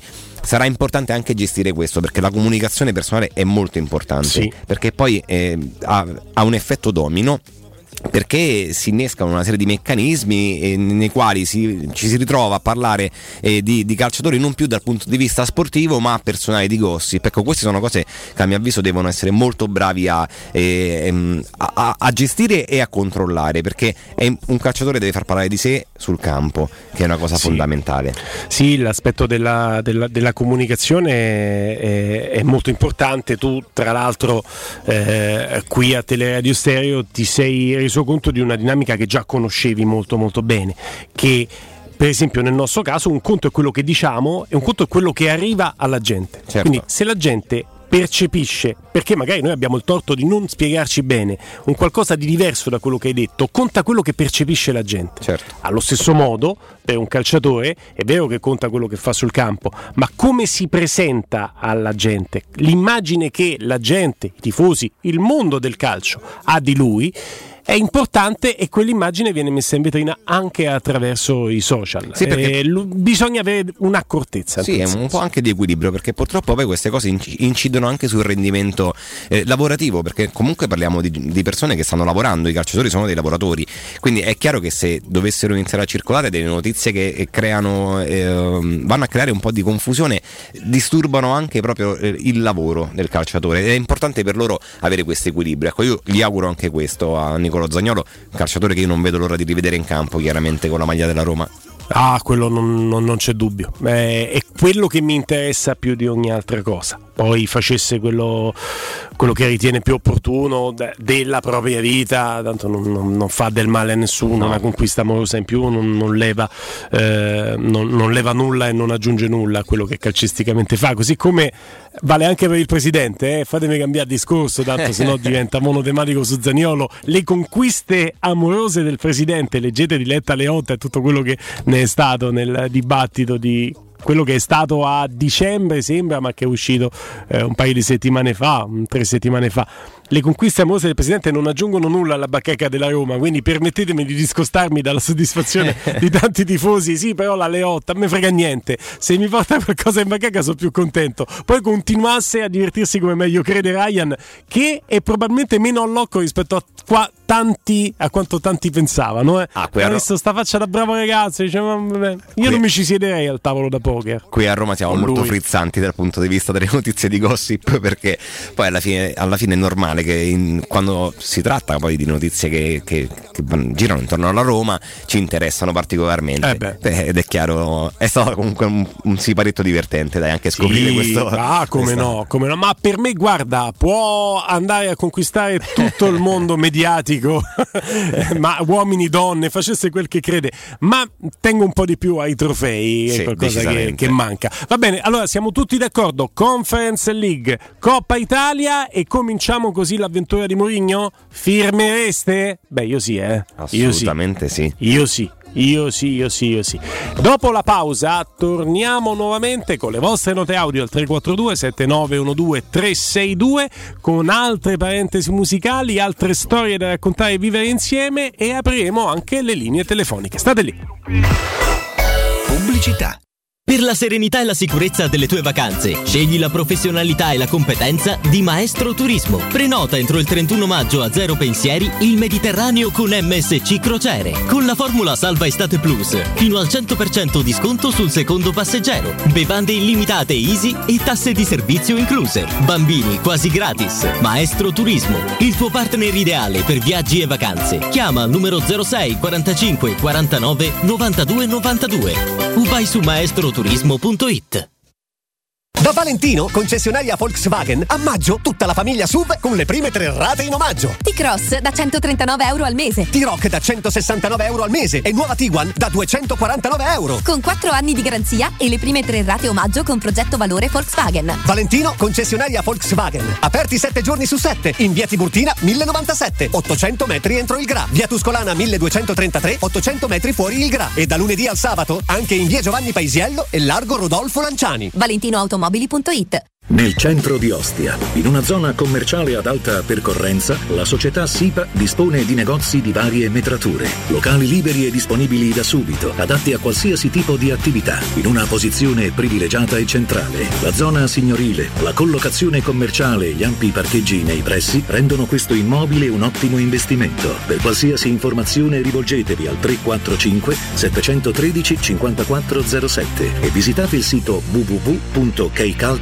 www.keicalt.com. SIPA SRL è una società del gruppo Edoardo Caltagirone. Le chiavi della tua nuova casa senza costi di intermediazione. Vorresti sostituire le tue vecchie finestre con dei nuovi serramenti in PVC a risparmio energetico senza dover spendere una fortuna? Da Innova Serramenti, fabbrica infissi in PVC e porte blindate, puoi avere i nuovi infissi a metà prezzo, anche a rate con finanziamento a tasso zero. Basta cedere il tuo ecobonus statale ed ottenere uno sconto in fattura di pari importo, grazie al quale risparmierai subito il 50%. Chiama subito Innova Serramenti all'800 300 527 o visita il sito innovaserramenti.com. Innova Serramenti. Qualità al miglior prezzo. Sogni di poter avere pesce fresco appena pescato, pulito, sfilettato e pronto da cucinare direttamente a casa tua? Puoi, grazie a Ittica DS. Consegna a domicilio gratuita in tutta Roma di pesce fresco, senza nessun costo aggiuntivo. Sconto di 5 euro per gli ascoltatori di Teleradio Stereo. Ittica DS. Contattaci su Facebook, Instagram o al 379 219 66 51. 06 88 52 91 82. Per la tua pubblicità su Teleradio Stereo chiamalo 06 06 88 8 52 52 91 82 91 82.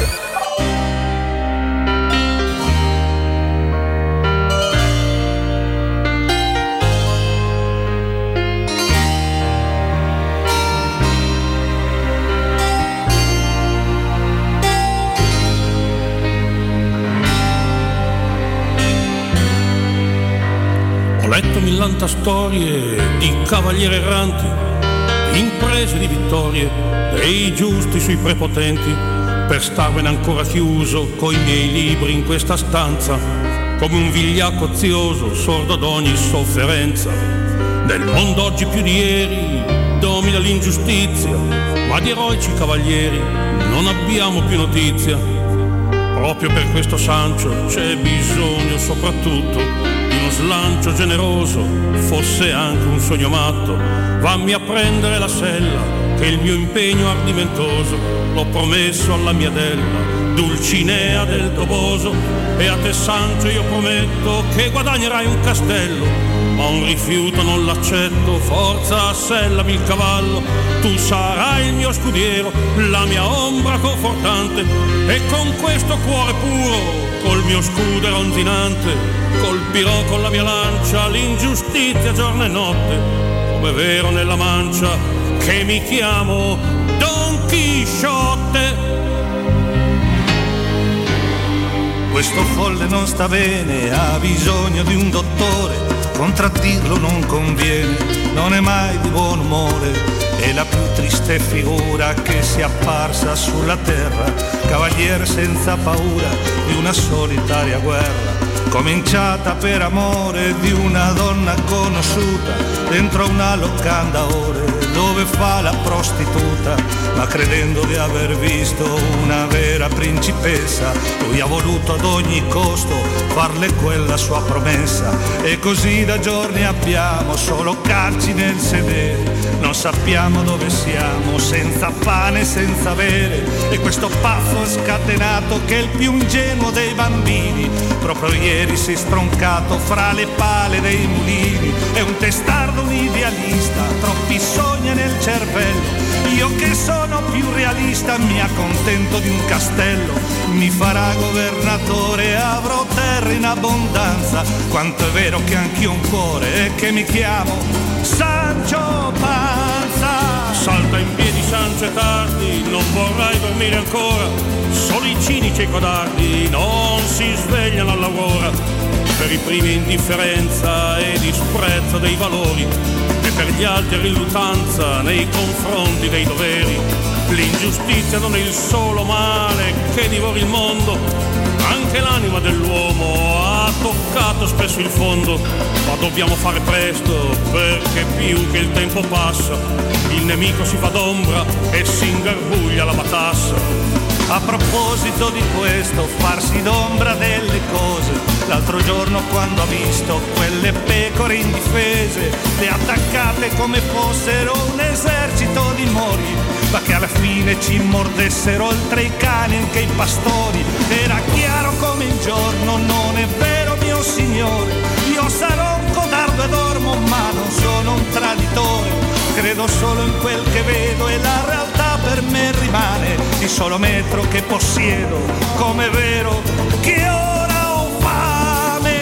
Sancio, ascoltami, ti prego, sono stato anche un realista, ormai oggi me ne frego e anche se una buona vista, l'apparenza delle cose, come vedi, non mi inganna, preferisco le sorprese di quest'anima tiranna che trasforma Bella per voi, regà, Don Chisciotto di Cucini è meravigliosa, ragazza, ma ai livelli di Roma a Barcellona Argote Manolasso. sentimenti, prima d'oggi mi annoiavo e volevo anche morire, ora sono un uomo nuovo che non teme di soffrire. Mio signore, io purtroppo sono un povero ignorante e del suo discorso astratto ci ho capito poco o niente, ma anche ammesso che il coraggio mi cancelli la pigrizia, riusciremo noi da soli a riportare la giustizia in un mondo dove il male e di casa ha vinto sempre, dove il capitale oggi più spietatamente, riuscirà con questo brocco e questo inutile scudiero al potere dare scacco e salvare il mondo intero. Mi vuoi dire, caro Sancio, che dovrei tirarmi indietro? Perché il male del potere hanno un aspetto così tetro. Dovrei anche rinunciare ad un po' di dignità, farmi umile accettare che sia questa la realtà. Il potere è l'immondizia della storia degli umani e anche se siamo soltanto due romantici ottami, sputeremo con in faccia l'ingiustizia giorno e notte, siamo i grandi della mancia, Sancho Panza. Lo dice sempre Riccardo la mattina, la radio è verità. E allora, salutando Riccardo, la verità è che questo brano, che è meraviglioso, l'abbiamo messo non per prendere tempo, ma perché il sottoscritto sta umilmente leggendo Don Chisciotte e visto che il diavolo ci mette sempre lì la coda. Ho scoperto che uno dei più grandi esperti per quanto riguarda la letteratura spagnola, perché ci sei laureato, è proprio Alessandro Oricchio. Ma pensa te, Alessandro. È, è incredibilmente Ori- vero. Poi Oricchio Sì. e Timpano insieme non possono che fare una coppia, diciamocelo. Sì, sì, eh. Eh, per essere ascoltata a questo punto, Eh, certo, timpano, ci sembra voglio dire. giusto. Alessandro, questa è una cosa meravigliosa. Tu pensa, no, ti, ti raccontavo che tra l'altro uno degli esami che feci all'università, eh, vecchio ordinamento tra l'altro, quindi parliamo di un ordinamento che prevedeva esami da 20 libri a sessione, 4 esami all'anno, era eh, incentrato chiaramente su, sul Don Quixote di- del Cervantes perché chiaramente una delle, è l'opera eh, maestra della letteratura Ah, spagnola. Un spettacolo comunque. Ed eh. è secondo me un libro che è- va, va letto perché è geniale. Che poi tu mi raccontavi off the record della modernità di, di questo libro e di questo autore straordinario, anche nel modo in cui struttura proprio la sua opera. Lui no? ha costruito un libro innanzitutto che, che è piuttosto lungo perché sono circa 1500 pagine, eh, però eh, siccome aveva intenzione anche di mantenere l'attenzione del lettore sempre alta, decise di inserire all'interno del- della narrazione madre, quella del, del Don Chisciotte di Sancho Panza, delle storie intercalate. Quindi questi due personaggi incontrano altre persone nel loro cammino, nel- nella loro peregrina- peregrinazione. Che poi gli raccontano a loro volta le loro storie. Quindi Storia nella storia, Storia nella per tenere storia. desta l'attenzione, che, che poi se ci pensate dal punto di vista comunicativo è quello che deve fare chi fa radio, chi fa televisione, cioè tenere desta l'attenzione anche cambiando argomento e quindi la nostra storia di questa mattina per dirvi, ma umilmente, ma ci mancherebbe, è la storia di chi si avvicina con Teleradio Stereo Radio Romanista a Spezia Roma. Ma quante sottostorie stiamo vivendo insieme a voi anche grazie alla passione del vostro interessamento e, è chiaro che poi in un mezzo comunicativo c'è un emittente, un ricevente il messaggio, il messaggio è funzionale e utile se poi il ricevente lo prende come tale. Certo. I nostri ascoltatori sono così buoni da pazientare su tutto quello che diciamo. Le digressioni di Cervantes nel Don Chisciotte sono digressioni straordinarie perché sono storie nelle storie che ti tengono lì attaccate, no? Sì, certo, esattamente, ma poi eh, c'è un altro aspetto secondo me che è divertente di questo libro, è, è l'ironia, è un'ironia che questo libro scritto nel 1600 e faceva, fa ridere, è un libro che fa ridere Sì. perché tra l'altro si inserisce anche un po' in quella tipo di letteratura che viene definita picaresca sul picaro, quindi eh, que- questi personaggi molto simpatici ai quali accadono mille peripezie e che devono barcamenarsi no? per, per uscirne vivi e indenni. A volte ricorda la commedia degli equivoci, ma diciamo che a volte la commedia degli equivoci, anche italiana, ricorda Don Chisciotte, perché amici miei, qui parliamo di un libro che è uscito all'inizio del 1600 e tutto quello che noi conosciamo è venuto dopo. Certo. E quindi anche Fantozzi, le avventure fantoziane è diventato eh, un, un- un- anche dal punto di vista idiomatico, anche come, come- come nome, diciamo quello è fantoziano, ma a Don Chisciotte sono capitate delle situazioni che erano quello che noi definiremo oggi fantoziane. Mm, E, e- e questo tema che è meraviglioso, io ci sono arrivato per vie traverse, dico la verità. Ci sono arrivato perché leggendo L'idiota di Dostoevsky eh, ho letto un commento a questo libro e alla difficoltà di portare su libro, su carta, su storia, eh, una storia di un buono. E il primo buono che è stato portato su carta è stato proprio Don Chisciotte. E raccontare la storia di un buono è molto più complicato che raccontare la storia di uno cattivo o che ha delle sfaccettature che possono ricadere anche nel cattivo. Perché il buono come tale è, è- intanto è difficile da trovare ed è ancora più difficile da raccontare. E quindi io ci sono arrivato così, incuriosito anche da come raccontava, parlava del Don Chisciotte Dostoevsky, che è un autore che a me interessa tantissimo, che mi coinvolge tantissimo. Allora ho detto fammi andare a leggere un autore che piaceva a quest'autore qua. E ci sono arrivato. Ricordarsi tutti i nomi dei personaggi di Dostoevsky è difficile, eh? è difficile, a volte è veramente complicato. E, e devo dire i nomi di, di Dostoevsky sono complicati perché sono russi e soprattutto lo stesso personaggio viene chiamato con il suo nome, con il nomignolo, con il secondo nome e quindi se sono 40 personaggi tu te devi ricordare 120 nomi. Ragion per cui dall'idiota di Dostoevsky fino a I fratelli Karamazov, che è il prossimo libro che voglio leggere, ci, no, ci devo mettere qualcosa in mezzo perché sennò confondo i personaggi. Ti svelo un segreto, quando, soprattutto eh, per quando, quando leggi autori stranieri, che, i cui nomi diciamo, dei personaggi sono stranieri, eh, aiuta molto leggerli ad alta voce. Davvero? Perché li memorizzi.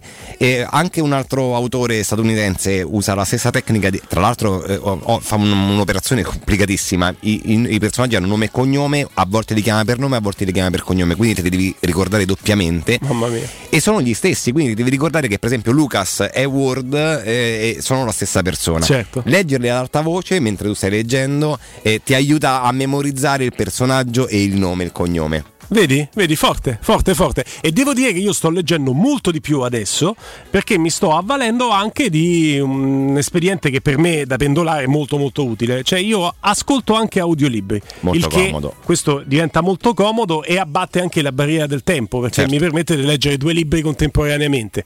Eh, uno lo leggo a casa quando sto lì e sto andando a dormire e l'altro me lo audio ascolto. Quindi devo dire che... Io sono un appassionato di libri di lettura, quindi leggo eh, tantissimo perché è è uno dei momenti della giornata in cui riesco a staccare la spina e rilassi, rilassarmi proprio. rilassi, sì. ti porta su dimensioni Mi, mi piace, poi tra l'altro questo è un tema di discussione con tante persone. Oh, ragazzi, coinvolgetevi anche. Ecco. voi in questo tema, eh, non è che è un tema d'elite, ma voi leggete, audio ascoltate dei libri, qual è stato l'ultimo libro che avete letto? 342 7912 362 eh? E se può fa. Eh, certo. Certo, assolutamente. Io dicevo, mi piace più leggere che vedere film addirittura. Sì? E su questa cosa qui mi scontro con tante persone. Sì, perché la, la lettura di un libro mi obbliga a immaginare la scena. Mentre il film, che è bellissimo, mi, piace- mi piacciono anche i film, però in realtà lo vivo in maniera passiva quasi. Poi eh, m- mi contestano questo perché effettivamente anche la visione di un film è crea una visione critica, no? È, chiaro che noi diamo un giudizio, però il libro mi, mi- mi chiede partecipazione. C'ho un accostamento, vediamo se ti piace questo paragone. La differenza è un po' come la differenza tra vedere una partita allo stadio, in cui tu vedi quello che vuoi vedere, e vederla in televisione in cui decide il regista cosa devi vedere. Esattamente, esattamente, ci sta, ci sta, mi piace come accostamento. C'è un'interpreta- Allo stadio e c'è- poi- c'è, anche poi un- una- un- a livello emozionale una partecipazione Certo. decisamente maggiore, Chiaro. ovviamente, che la televisione ti, ti rende un servizio ottimo, però c'è- stai sul divano, sei distaccato, sei in un altro luogo, non Sì, è sì, lo sì. stadio. Lo stadio è un'esperienza meravigliosa, tra l'altro anche dal punto di vista proprio emotivo, credo che sia speriamo che si possa tornare il prima possibile allo stadio a, a- a sostenere la Roma in primis e a vedere le partite della Roma e di Eh, persona, beh, perché sì, è una cosa sì, che sì. ci è mancata un esempio che, che ci abbiamo molto vicino. Beh, tornando ai libri e ai film, eh, Vox Populi, Vox Dei è un po' una frase ricorrente, dice era meglio il libro. Lundini ci ha fatto un libro intitolato Era meglio il libro e perché Lundini è geniale, vabbè, ha questa comicità. Però effettivamente ogni volta che mi è personalmente capitato di vedere un film e leggere il libro, è il libro proprio per questo processo che raccontavi te, no? di immedesimazione così totale da immaginare quello che succede, è sempre preferibile al film, perché il film invece lo immagina e lo mette su pellicola qualcuno al posto tuo. Certo, esattamente. Lo figura qualcuno. Ti leva anche il tuo. gusto di immaginare i personaggi come sono fatti, le sembianze, come si muovono, i movimenti, le- i contesti in cui agiscono. E secondo me, ecco, è proprio quel- quell'immaginazione forse è qualcosa che ti aiuta anche eh, a, a diventare ancora più un tutt'uno con quello che leggi. Io mi capita quando, allora, non tutti i libri che leggo ovviamente mi piacciono, ma mi capita quando ho sto finendo di leggere un libro che mi è piaciuto di provare un senso di disagio, perché mi dispiace abbandonare Finirlo. quel libro. Eh sì, che vero. poi so che non lo riprenderò più in mano perché eh, ovviamente la vita è breve, ne, ne vorrei leggere tantissimi, non leggo mai due volte lo stesso libro. No. E, e quindi so che è un libro che metterò via per sempre, ecco, quindi pensa alla, alla Ah, follia bello no, questo- del lettore. Questa sindrome da abbandono quando finisci un libro di un autore che Oh. Sì, ti sì. piace è straordinaria. Sei proprio un amante, un amante della lettura. Dai, amici, eh, noi lo sapete, andiamo a blocco. Se avete voglia di raccontarci qual è il libro che state leggendo, qual è l'ultimo libro che avete letto, che avete finito di leggere, noi siamo qui 342 7912 362. Eh, in Italia leggevo un dato Istat del 2019 eh, che insomma eh, richiama a un po' di amarezza sul fronte della lettura, un po' perché non c'è tempo, un po' perché non c'è la cultura eh, della lettura, ma quelli che vengono definiti lettori, quindi sono quelli che negli ultimi eh, 12 mesi hanno letto tre libri eh, sono qualcosa come il 40% della, della popolazione, significa che il 60% della popolazione non arriva neanche a leggerli quelli tre libri, quei tre libri lì durante l'anno. Sì, poi c'è un paradosso particolare che mh, qui in Italia si pubblicano tantissimi libri, sono Sì. circa 75.000 titoli all'anno. E, ma i lettori purtroppo n- non sono tantissimi e si legge abbastanza poco, anche se eh, è stato pubblicato tra l'altro un comunicato dall'Associazione Italiana Editori un poco 20 giorni fa in cui ha confermato che il primo trimestre del 2021 è stato positivo per il mondo dell'editoria che ha fatto registrare un più 26% nel dato delle vendite di libri, dato che era già stato molto buono nel scorso anno, l'anno della pandemia, in cui le vendite dei libri è aumentato in maniera importante perché chiaramente Tutti a casa, tutti a casa hanno riscoperto il piacere della, del- della lettura. E, è, è chiaro, noi viviamo pure in un mondo in cui leggere è difficile trovare tempo per leggere perché tra lavoro, spostamenti, traffico, Eh. eccetera, anche trovare quei, quei 20 minuti, quella mezz'ora al giorno non è semplicissimo.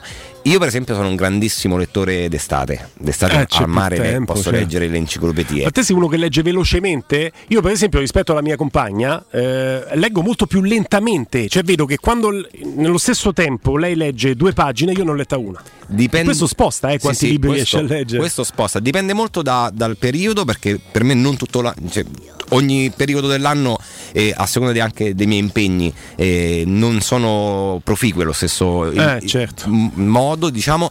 Ho dei periodi in cui riesco a leggere un libro ogni tre giorni per esempio ogni quattro giorni. Te li A- mangi? adesso sto per esempio a una media di un libro ogni 10-15 giorni perché ho rallentato so- sono più stanco mentalmente È chiaro, ovviamente non riesci a mantenere un ritmo Parliamo costante. di libri mediamente di 300 pagine, Più o 200 meno, sì, pagine. 200 pagine, Eh, tra le 300 due e le pagine. 300, perché poi è chiaro che se vai a leggere l'idiota di Dostoevsky No. so 900 pagine in Ti serve due giorni di è più tempo, sì. difficile. Francesco Campo, qual è stato il, eh, l'ultimo libro che hai finito di leggere? Così ti coinvolgiamo così, seduto a stante. L'ultimo libro completato, che può essere Il, Visconte, di Mesal. Wow. Dimezzato. Dimezzato, dimezzato, vabbè, io sono poliglotta. Il disconto dimezzato di, Di Calvino. Calvino. Caspita, e quante pagine sono? Quante pagine sono? Ti è piaciuto? Lo consiglieresti? Eh, dice certo. Beh, Se Italo l'ho Calvino, letto, l'ho eh. letto due volte, Eh, dice lui. Calvino è un genio. Sì, uno degli autori che ci facevano leggere a scuola eh, spesso e volentieri che andrebbe un po' riscoperto. Tra l'altro eh, ha una particolarità Calvino che è nato a Cuba, a La Habana. Up. Opla, Sì, sì. opla. Beh, eh, lui sì, sì, eh, beh, certo, prima metà del, eh, del 1900, quindi sì, è nato nel 23, leggo, e, e fino al 1985, quindi ha avuto eh, molto ironico. Molto ironico, molto ironico. Tu qual è stato l'ultimo libro che hai finito? L'ultimo libro che ho finito è stato eh, un libro molto carino che si intitola L'uomo visibile di Chuck Klosterman. Storia assolutamente geniale secondo me, e, mm, di un uomo che ha invent- va a una mm, seduta di psicoterapia, Ok. eh, deve parlare con questa eh, psicologa perché eh, le deve confidare che ha fatto una ricerca che gli ha permesso di scoprire una tuta che lo rende trasparente, invisibile dagli altri. Questo perché lui ha una mania di osservare le persone quando non, sono, non non si sentono osservate, cioè quindi vuole capire quale sia il comportamento delle persone quando sono da sole e si introduce illegalmente Quando ovviamente dici vorrei essere una mosca, no? Esattamente, si è introduce mal- illegalmente a casa di queste persone e le osserva comportarsi perché lui vuole andare a studiare quali, sono, quali siano i comportamenti di queste persone eh, eh, al naturale. Quindi è un po' fantasy se vogliamo anche. Ma Nel senso no, lui diventa veramente eh, è proprio- trasparente. è- è una non follia. è matto che dice al suo mh, No, psicanalista no, che vuole diventa trasparente diventa- con questo lo fa sul spray serio. che ha inventato Ah, che si spruzza addosso e non si vede. E tra l'altro è un libro costruito eh, con la ricostruzione eh, dei dialoghi tra la psicologa e questo personaggio eh, in cui lei eh, ricostruisce la, la storia di questo uomo che si chiama Y tra l'altro quindi anche- non ha neanche un nome. Ed è scritto in maniera incredibile perché tra l'altro fa anche delle riflessioni interessanti su chi siamo noi su come ci comportiamo. Se, Eh, certo. i nostri comportamenti si modificano in base alle persone con cui stiamo C'è nei contesti. voyeurista che c'è in tutti noi, no? di Esatto. poter osservare quando non sei osservato. Esatto, Al- chi siamo noi Ah. al naturale, cioè fuori da qualsiasi Come si intitola? di- Ripetilo. L'uomo visibile di L'uomo, Jack vabbè, giustamente per chi vuole essere invisibile, l'uomo visibile è il titolo che già rende, eh, rende l'idea. Ok, lo consiglieremmo quindi? Lo consiglieresti? Quindi lo consigliamo ai nostri Io ascoltatori? lo consiglio perché eh, chi- per chi è interessato diciamo, ai comportamenti poi degli esseri umani, secondo me è un bel approfondimento. Tra l'altro l'inizio è un po' difficile perché anche capire questa costruzione del romanzo che, che- che- che è fatta in base a queste eh, lettere, a questi appunti di questa psicologa, e non ci si riesce a entrare subito in, in sintonia. Poi però eh, eh, inizia a essere frizzantello come libro, quindi è- Diteci anche la vostra. eh. Per quanto mi riguarda, l'ultimo libro che ho letto, finito, adesso sto leggendo Don Chisciotte, è Il giorno della civetta di Sciascia. E il giorno della civetta, beh, io l'ho scoperto eh, leggendolo, è quello dal quale film è tratto il blob eh, che sentivate la mattina con eh, Riccardo, con eh, Galopeira. Io divido l'umanità in quattro categorie. Ah, sì. Gli uomini, mezzi uomini, gli uominicchi, eh, e, e quella là, e poi tra l'altro nella, nella versione del libro ci sta una, una categoria in più che, che- che- che invece era stata censurata nel, nel film, diciamo è politicamente poco corretto. E, e mi è piaciuto molto, chiaramente è un tema di, di mafia, Sciascia che trattava temi di mafia, è un libro molto scorrevole, sono poco più di 120 pagine e quindi vola via, in eh, un giorno e mezzo l'ho, l'ho finito, insomma c'era la possibilità di leggerlo piuttosto velocemente. E non sapevo che il blob eh, di, di Riccardo fosse tratto da dal film che era tratto da quel libro lì, proprio il giorno della, della civetta. Va bene, va bene, va bene, va bene. E le vostre note audio al 342 7912 362 eh, abbiamo un po' volato con eh, la fantasia perché leggere ci porta in vari mondi, vari ed eventuali. La Serie A di oggi invece ci porta su dei, eh, degli obiettivi che sono molto molto molto concreti, non sono voli pindarici, sono l'obiettivo di chi insegue la Champions League, il Milan, il Napoli, la Juventus che dipende dalle prime due, eh, l'obiettivo di chi insegue la Conference League, la Roma. Mentre per quanto riguarda la zona retrocessione, tutto quello che poteva essere deciso è stato deciso da quel recupero tra Lazio e Torino, dalla fortuna del Torino di non incappare in una sconfitta che avrebbe meritato contro la Lazio e che avrebbe costretto i Granata a giocarsi la salvezza con il eh, Benevento nell'ultima di campionato. Esattamente, sì, la- è una giornata di campionato, l'ultima. In realtà è interessante perché effettivamente ancora sono aperti eh, de- de- de- delle sfide no? per arrivare al quarto posto. In programma infatti eh, prevede la per la contemporaneità poi di queste partite eh, tutte le partite alle 20.45, eccezione fatta per Inter Udinese che si giocherà alle 15 e, e sono Atalanta-Milan, prima partita di car- la partita di cartello poi probabilmente importante perché se il Milan non dovesse vincere potrebbe rischiare di rimanere fuori dalle prime quattro dopo aver dominato diciamo la prima parte della stagione, no? Ricordiamo che era al primo posto con Pioli. Poi c'è Bologna-Juventus, una partita che la Juventus deve assolutamente vincere se qualora volesse centrare la qualificazione alla massima competizione europea del- della prossima stagione.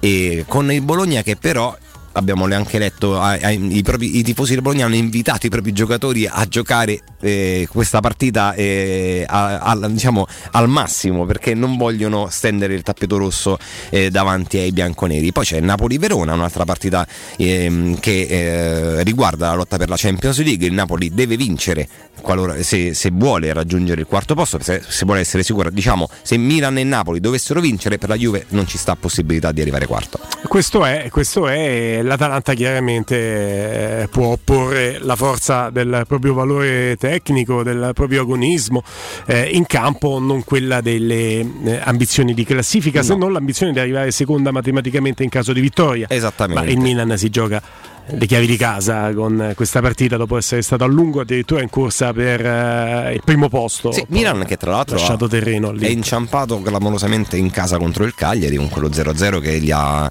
eh, lo ha messo in questa condizione perché gli sarebbe bastato vincere quella partita per essere sicuro di partecipare. Il calcio è strano, Beppe. Ma tu calcio- non sei Beppe. Io penso. non sono No, Beppe, niente, niente. E poi diciamo ecco ci sta Sassuolo Lazio, questa è una partita che ci interessa perché il Sassuolo è la squadra che insieme a noi sta cercando di, con- di- di conquistare questo settimo posto, noi siamo in vantaggio. Zerbi ci terrebbe pronto, sì. Sì, anche se poi lui andrà via perché eh, dovrebbe andare in Ucraina e Spezia Roma appunto che si giocherà alle 20.45 e chissà l'ultima partita di tanti di Mister Fonseca, l'ultima partita di Juan Jesus e l'ultima partita eh, alla quale non parteciperà di Bruno Perez Sì, abbiamo detto così ci rettifichiamo dell'errore precedente e poi c'è questo Torino Benevento che gara amichevole tra l'altro leggevo che il presidente del Benevento Presa ha- bene, sì. l'ha preso talmente bene che non ha comprato biglietti aerei ha costretto i giocatori ad andare a Torino in pullman 9 ore e passa di pullman da Benevento a piccolo Torino. viaggio qualche Ah. sosta agli autogrill per Questo è- ripocillarsi ma Questo è.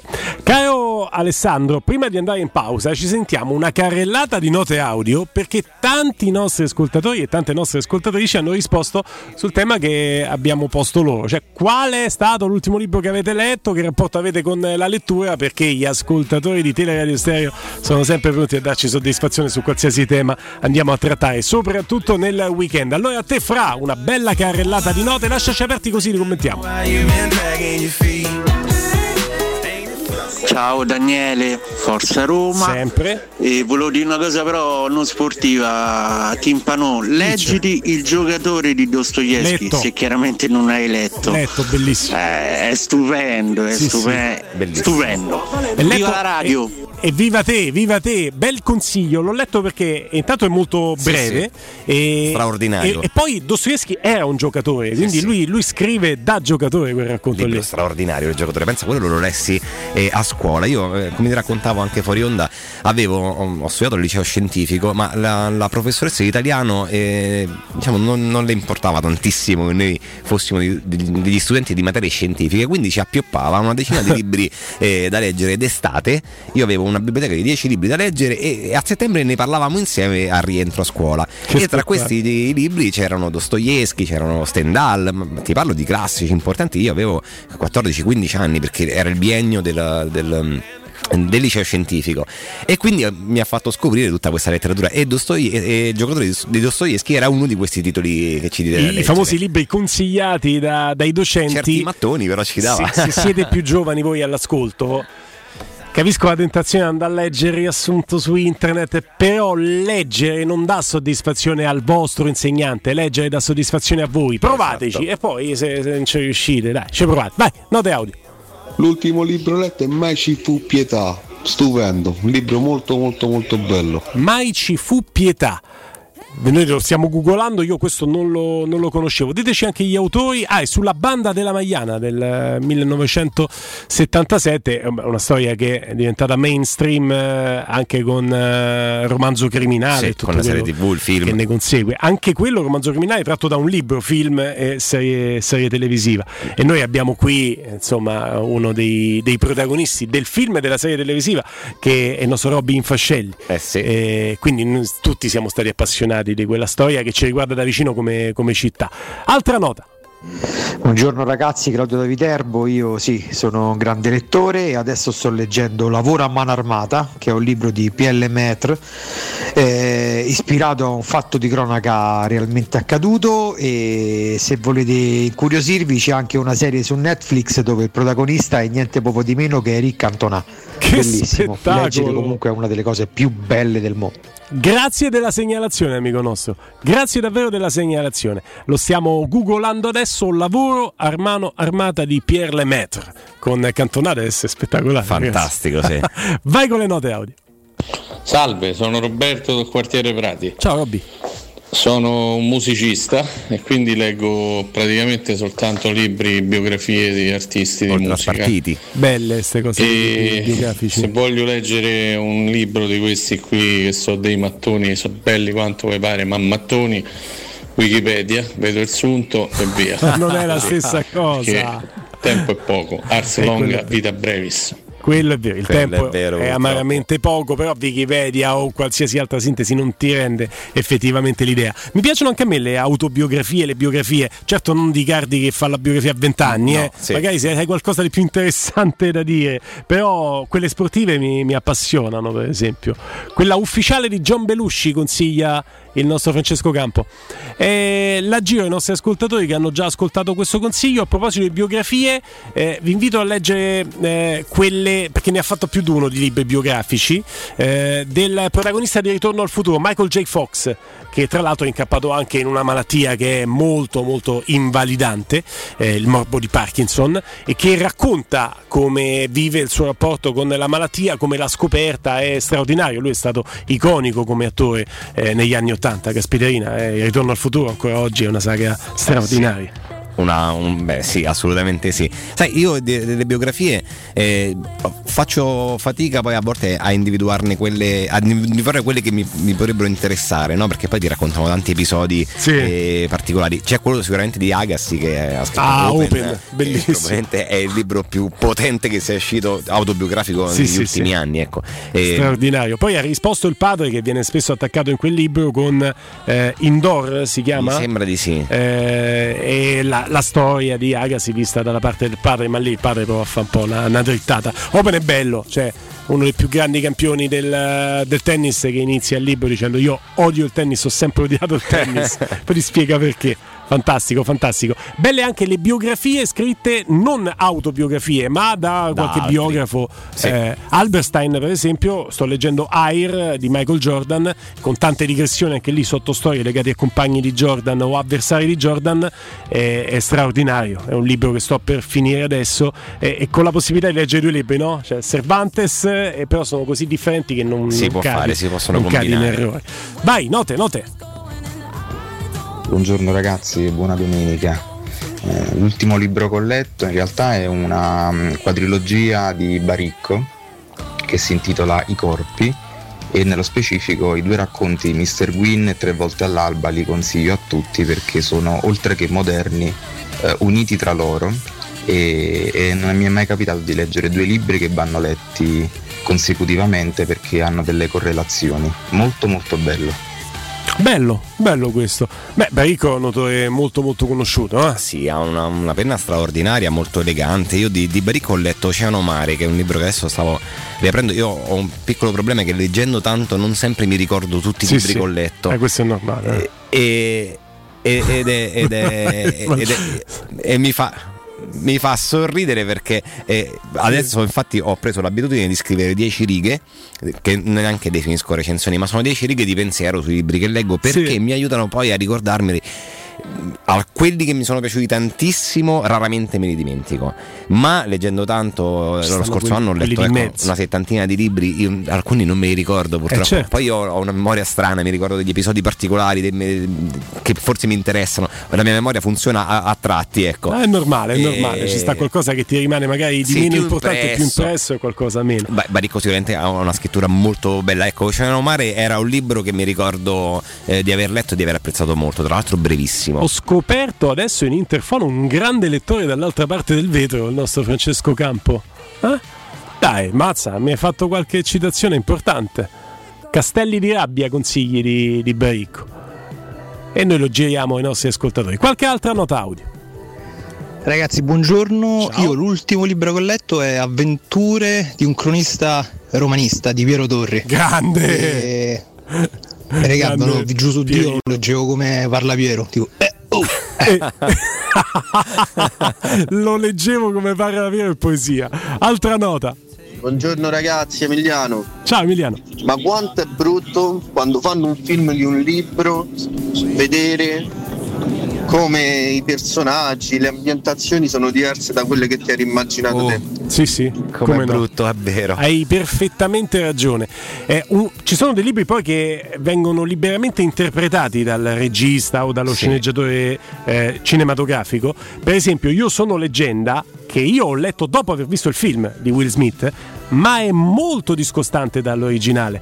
Eh, e anche il film, devo dire che noi abbiamo in mainstream visto l'uscita di un finale, ma su YouTube trovate almeno un altro paio di finali alternativi che aveva previsto il regista stesso. Ma sai, se, se ci pensi poi tutti i dettagli che, sono, che uno- un lettore trova dentro a un libro, immaginali eh, in un film, sarebbero impossibili, Sì. no? E Quindi eh, l'opera di, eh, deve, il regista deve sintetizzare il libro su pellicola, io credo che sia un'operazione complicatissima.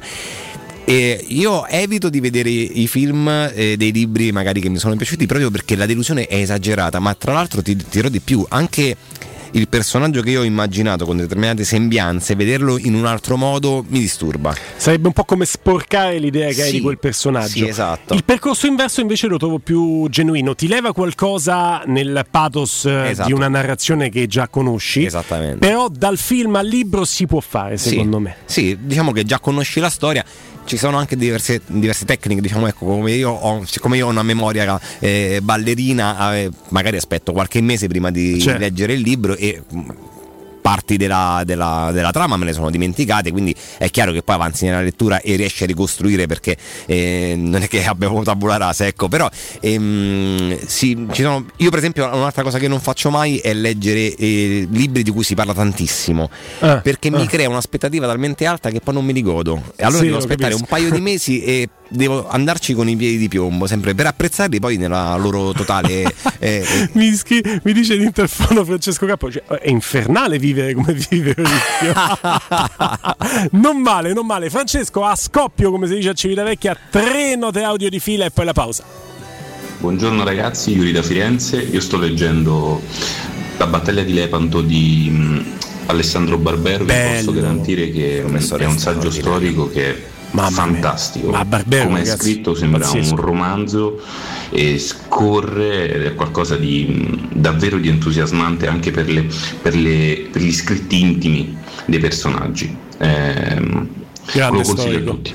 Eh, guarda, io lo prendo proprio questo consiglio, lo faccio mio e il prossimo libro sarà questo. Mi, mi ha incuriosito tantissimo, anche perché ne parli come di un romanzo storico a tutti gli effetti.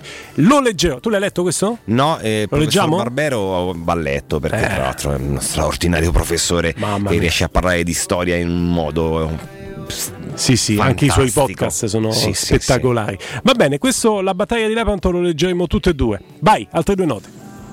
Ciao ragazzi, sono Cristiano e non sono un grandissimo lettore, diciamo così. Ma si può sempre Ho letto iniziare.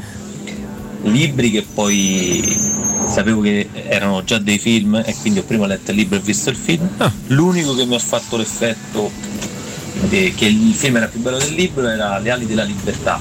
Stagioni diverse di Stephen King, secondo me il film è più bello della, della storia raccontata Devo dire ragazzi, che un abbraccio grande a te, grazie. eh. Devo dire che alcuni film tratti da libri di Stephen King sono fatti così bene che ci può stare questo tipo di dinamica perché è un autore così importante che ci si mettono su registi, sceneggiatori con i controfiocchi. Lui eh. si presta molto a Eh, essere presta rappresentato a livello cinematografico. Sì, sì, sì. Ultima nota audio per quanto riguarda i libri, poi dopo la pausa cambiamo pagina di nuovo. Buongiorno ragazzi, che bello sentir parlare di libri. Ciao, grazie. Per quanto riguarda Dostoevsky ho avuto la tua stessa difficoltà perché i nomi eh, sono, sono complessi per di per sé, ci sono i soprannomi, i nomignoli e preparati che con i fratelli Karamazov sarà ancora peggio. Ti immagino, me l'ha detto la mia compagna, sì. sì. Alla mollato, fra? Eh, ragazzi, i fratelli Karamazov so altro che, altro che Bibbia, cioè veramente tante tante pagine. Va bene, siete stati fantastici, siete state fantastiche. Grazie per la vostra partecipazione. Torniamo a parlare di Roma dopo la pausa. State lì. Pubblicità. Quando Roma brucia, Nerone placa le sue fiamme. Nerone, l'amaro di Roma. Un gran liquore che racchiude in sé millenni di storia, arte e civiltà. Asciutto al palato, dal gusto pieno, che regala intense sensazioni. A Roma nasce Nerone, un incendio di sapore. Da Valentino, concessionaria Volkswagen, a maggio tutta la famiglia SUV con le prime tre rate in omaggio. T-Cross da 139 euro al mese. T-Rock da 169 euro al mese e nuova Tiguan da 249 euro. Con 4 anni di garanzia e le prime tre rate omaggio con progetto valore Volkswagen. Valentino, concessionaria Volkswagen. Aperti 7 giorni su 7. In via Tiburtina 1097, 800 metri entro il Gra. Via Tuscolana 1233, 800 metri fuori il Gra. E da lunedì al sabato anche in via Giovanni Paisiello e largo Rodolfo Lanciani.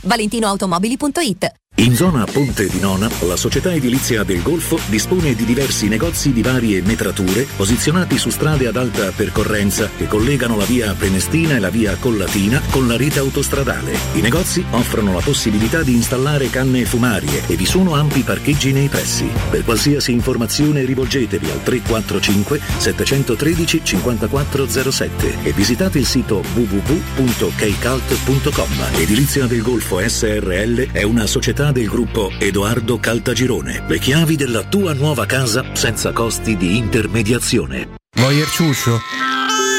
Voyer biberò? Te porto da King e da Rosticino?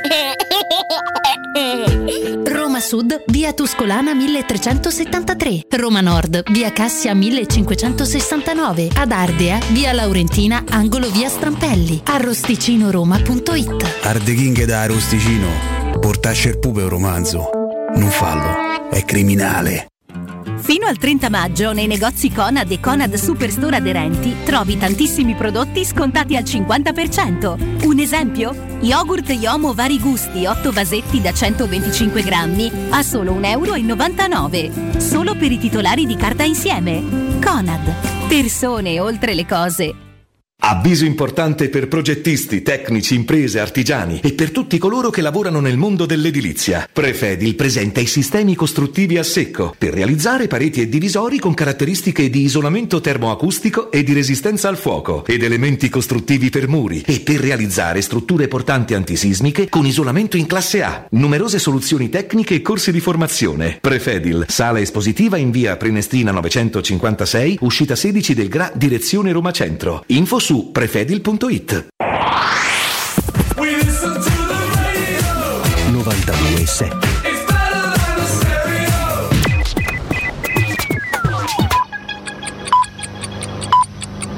Sono le 12 e 8 minuti.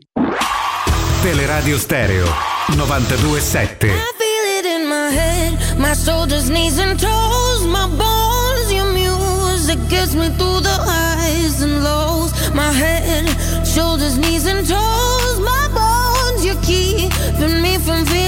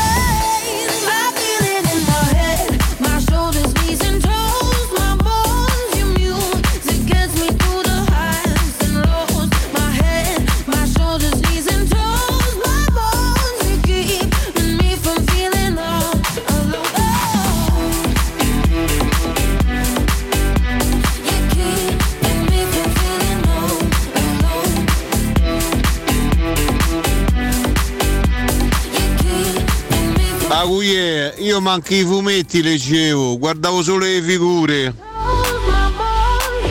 Buongiorno da Enrico, allora io ho subito da- da una domanda da fare, se c'è un modo per eh, rimanere concentrato su un libro per più di 10-15 minuti, perché io purtroppo non ci riesco. Poi gli ultimi due che ho letto, il comandante di Auschwitz e se questo è un uomo, perché sono stato ad Auschwitz e Birkenau e mi sono interessato a questo argomento qua.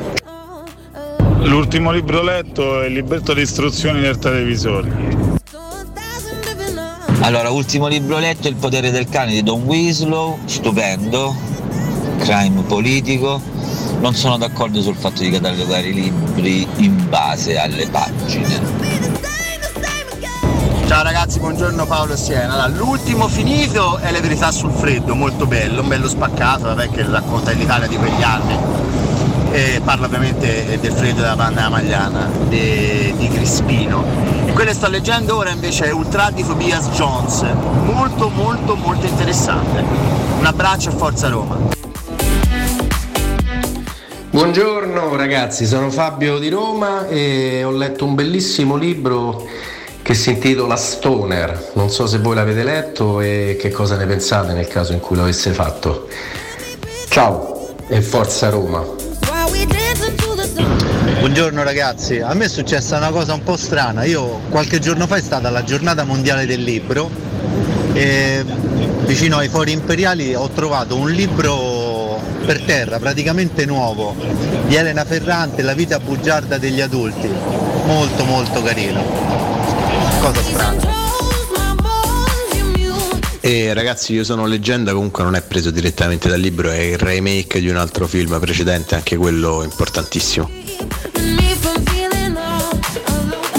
Massimiliano. Beh, credo che la miglior trasposizione libro-film sia stata Il Miglio Verde di Stephen King. Libro geniale e film straordinario. Buona giornata. Ciao ragazzi, sono Gianluca.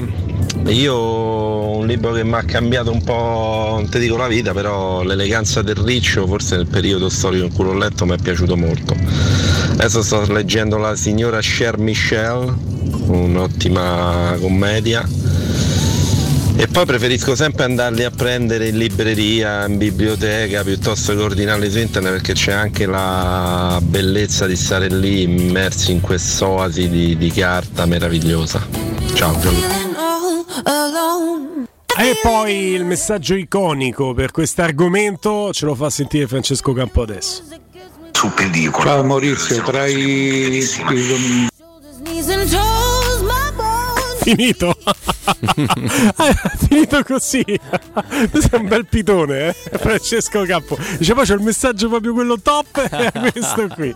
Va bene, un saluto alla mia mamma che scrive bella trasmissione per una malata di lettura come me, bello ascoltarvi. L'immedesimarmi in lettura appassionante mi aiuta a superare i momenti difficili. E alla mamma a cui voglio un sacco bene e ho letto questo messaggio. Mi ha mandato a me, non se l'aspettava. Tra l'altro, due risposte veloci ai nostri radioascoltatori. 15 minuti di lettura va benissimo, io non credo che sia un problema eh, perdere la Sì, concentrazione. vero. Purtroppo noi siamo occupati a fare tante cose durante la giornata, è proprio difficile mantenere la concentrazione alta. Vanno bene 15 minuti, comunque deve essere una fase eh, di, di riposo, no? E anche uno bisogna goderselo. Se diventa difficile vuol dire che va chiuso il libro e vanno fatte altre cose. In realtà poi si allena eh, la, la- la- la capacità. Di, di stare a- più a lungo eh, su un libro E di concentrazione in generale, e di- anche, certo. Esattamente. Poi invece sì, un ascoltatore ha parlato di eh, Stoner di John Williams, beh quello è un romanzo eh, che pensa dovrebbe essere stato scritto se non ricordo male negli anni 60 ed è tornato, è tornato diciamo in, eh, in auge eh, qualche anno fa ha avuto un'esplosione tardiva e- ed è un libro che la cui particolarità è in realtà lo stile con cui è stato scritto perché narra la, la storia di un professore eh, mediocre eh, che fa una vita mediocre appunto però questo stile eh, che definirei piatto è, è quello che caratterizza questo straordinario libro che è stato eh, un, un successo editoriale tardivo, cioè a distanza di 50 anni questo libro ha- ha- è stato primo credo nelle vendite eh, per diverso tempo. Pensa Quindi ottima lettura. Sai cosa? a- Ragiono tante volte sul successo tardivo che può essere in tutte le arti, no? Mm, Per esempio Van Van Gogh è stato eh, apprezzato molto di più eh, postumo che quando era in vita. Eh, tu mi hai raccontato adesso di un autore, di uno scrittore che è stato apprezzato 50 anni dopo che aveva scritto il libro. Allora cos'è che deve essere preferibile? La fama in peritura oppure anche il guadagno economico che ti può dare un successo che sia immediato? Perché ora per esempio, eh, ma- magari ci saranno degli autori che nell'immediato hanno subito soddisfazione e che poi vengono dimenticati in futuro, ma che bella vita fanno! La vita è una poi. Credo tra l'altro che questa cosa qua capiti a diversi autori perché eh, generalmente eh, c'è questa tendenza poi a riscoprirli per puro caso eh, dopo e, magari questi que- autori che durante le, eh, fino a quando sono stati in vita non hanno ricevuto grandissimi Io parlo proprio di soddisfazione, Soddisfazione, anche esatto. economica, se vogliamo. Eh. Certo, anche perché Eh, oggi una parte in Italia vita. cre- credo che 4 o 5 autori possono vivere di scrittura, purtroppo. E- però sì, eh, ci sono tanti. Io eh, adesso mi viene in mente un giornalista straordinario che eh, è venuto a mancare anche in maniera prematura eh, che è David Foster Wallace un autore statunitense ha scritto un libro ecco se- un libro che consiglierei a tutti è una cosa divertente che non farò mai più una cosa ed divertente è che non un, un- un libro che parla di, di- di questo eh, scrittore giornalista che va eh, a fare una crociera eh, con l'intenzione di, eh, di- di scrivere un saggio critico sul funzionamento delle crociere. Lui non è amante delle crociere, però ehm, vuole andare a vedere come funzionino ecco, e, e scrivere un, un articolo critico.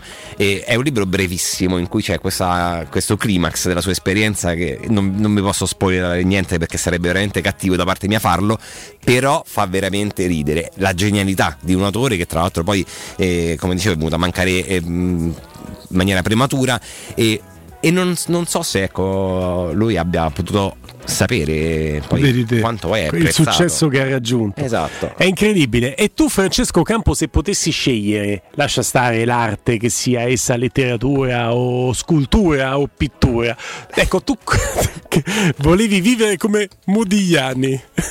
また。ね。Allora, sul avrei voluto vivere o vorrei vivere come Modigliani, credo che la selezione musicale che ci porta a cambiare pagina è Teste di Modi di Caparezza. Sei d'accordo?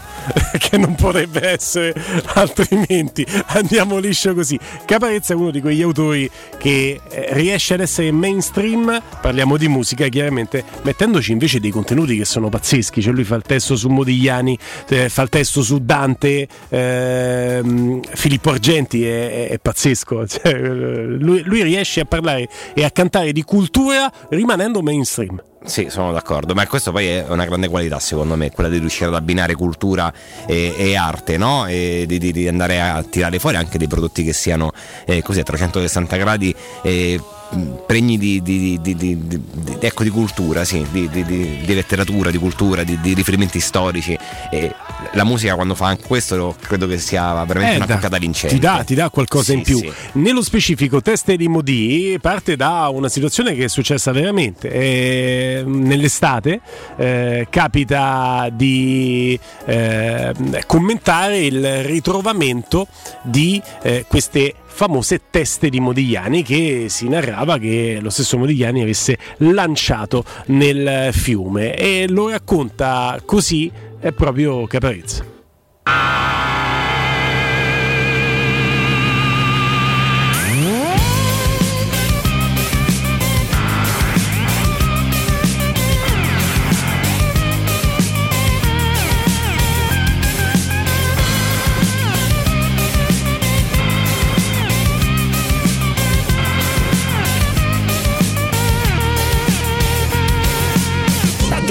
Tragano il fondale del fosso reale per omaggiare con un trofeo. Italiani, luglio-agosto mi pare, gli occhi addosso alle pale cercano sculture di Amedeo. Modigliani, giorni passano interi, zero basso rilievi, poi vedi qualcosa viene su. Alleluia, tre teste incise su tre pietre scatti dal tre piede la tribù. Esulta. Gli esperti dicono che sì, quelle lì sono di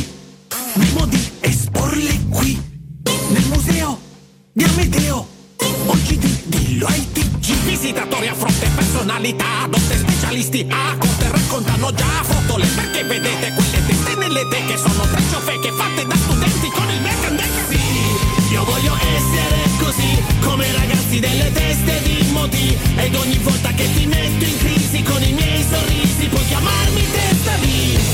Io voglio essere così come i ragazzi delle teste di Modi. Prendermi il gioco di ogni tua certezza ma con leggerezza come un colibrì Walderir Modigliani Head please stand up. Questi fissano una pietra e danno la stand up Ma che razza di sibille? Parlate troppo presto e siete senza pupille Come i volti del maestro. Passi, sostenete il contrario del vero Quindi passi che le vostre carte siano state battute da sassi. Siete come il chiasso della folla indelicata Sei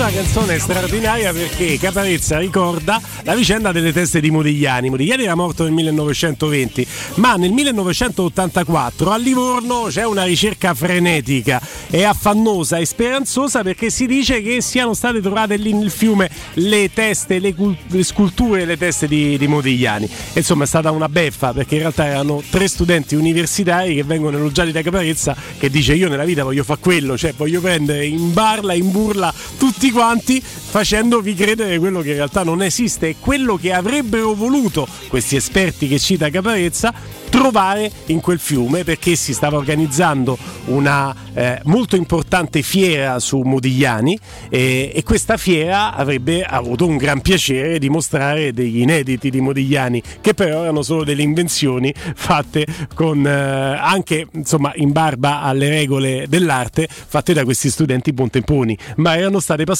per buone proprio da quegli esperti che avrebbero dovuto dire guardate c'è niente di vero qua." e vabbè, e vabbè. la verità a volte è quella che vorremmo credere Sì, potesse essere tale. eh. Questo è stato un caso di abbaglio mh, da parte di sti espertoni che non manca di sottolineare Caparezza. Va bene, va bene, va bene. Oh, ragazzi, eh, noi qua eh, si passa dai libri alla musica, all'arte e tutto questo grazie anche alla vostra partecipazione.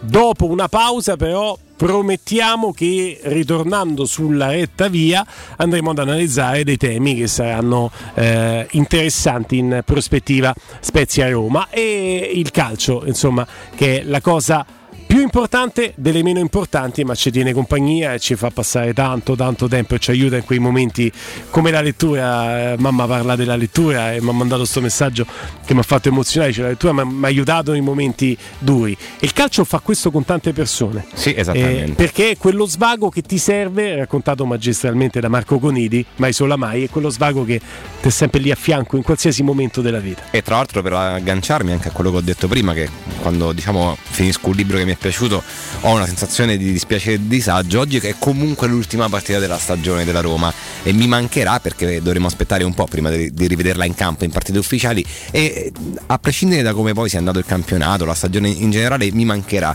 quell'attesa di, di vedere la Roma in campo perché a me le partite piacciono, mi piace proprio l'impegno ufficiale della Roma. Saranno, è bella anche l'estate, ci si gode altre cose del calcio, ci saranno le, le questo, eh? notizie, però ah, questo è un effettivamente grande aggancio ragazzi oggi ultima partita della Roma e allora note audio dopo la pausa le ascoltiamo ma vi mancherà questa Roma? Mm, l'avete criticata tanto, giustamente, l'abbiamo criticata tanto, ci ha fatto arrabbiare quest'anno, eh? ci ha dato la soddisfazione della semifinale di Europa League. Però quante volte vi siete trovati a dire "Oh, meno male finisce sto campionato, non ne voleva più un calvario". E oggi che finisce il campionato, ma vi mancherà questa Roma? State lì.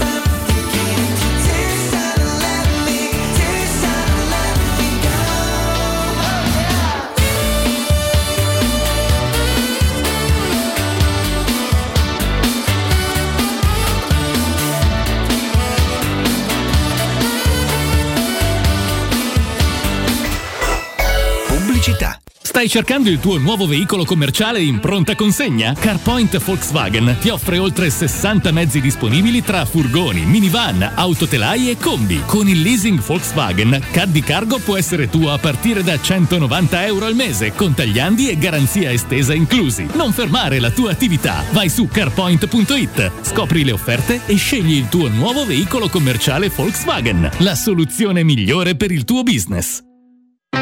Ciao Laura, che succede? Voglio cambiare la mia cucina, ma ho delle misure troppo particolari. Ma non lo sai, da Arte Arredamenti ti fanno la cucina su misura e in questo mese è pure scontata del 50%. E non preoccuparti delle misure, vengono loro a prenderle a casa tua. Hai detto Arte? Sì, Arte Arredamenti, cucine su misura, scontate fino al 50%. In Viale dei Colli Portuensi 500, Via di Torrevecchia 1035 e Via Maiorana 156. Aperti la domenica. Arte.it. Arte con l'H davanti. Con la primavera sono arrivate anche le zanzare. Difenditi dalle loro punture con Z-Screen, la zanzariera più acquistata a Roma dagli ascoltatori di Teleradio Stereo. Approfitta subito dell'offerta Zanzariere Perfette, valida fino al 31 maggio. Non solo, per te anche un buono di 50 euro per le tue Z-Screen, con la garanzia soddisfatto o rimborsato. Chiama subito l'800 196 866 o visita il sito zanzaroma.it con tutte le testimonianze video degli ascoltatori. Z-Screen, la super zanzariera, con un super servizio e una super garanzia. Hai subito un infortunio muscolare, tendineo o osseo? Rivolgiti allo studio Saimir. Oltre alle consuete terapie di osteopatia e fisioterapia, ora puoi avvalerti comodamente a casa tua dell'innovativa biotecnologia multifrequenziale, progettata per accelerare il recupero da infortuni, fratture o interventi chirurgici. Lo studio Saimir è in via della Grande Muraglia 154 al Torrino. Prenota il tuo consulto gratuito al 342 160 0455 www.saimir.com. A maggio da CarPoint c'è il fuori tutto su tutto l'usato chilometri zero e vetture aziendali di tutte le marche. Puoi avere fino a 2000 euro di extra sconto in aggiunta alle promozioni in corso. Scegli tra oltre 1000 vetture in pronta consegna, anche senza anticipo, con rate a partire da 95 euro al mese. E comprese nell'offerta hai anche 3 anni di garanzia, assicurazione furto incendio e manutenzione. Scopri di più su carpoint.it. Ma affrettati, il fuori tutto è solo fino al 31 maggio. Teleradio Stereo. Teleradio Stereo. Tu non lo dici ed io non lo vedo. L'amore cieco siamo noi di sbieco. Un battibecco nato su un letto. Un diluvio universale, un giudizio sotto il tetto. Up con un po' di down. Silenzio rotto per un grande sound. Semplici pure complessi. Libri aperti in equilibrio tra segreti e compromessi. Facili occasioni per difficili concetti. Anime purissime, sporchissimi difetti. Fragili combinazioni tra ragione ed emozioni. Solitudini e condivisioni.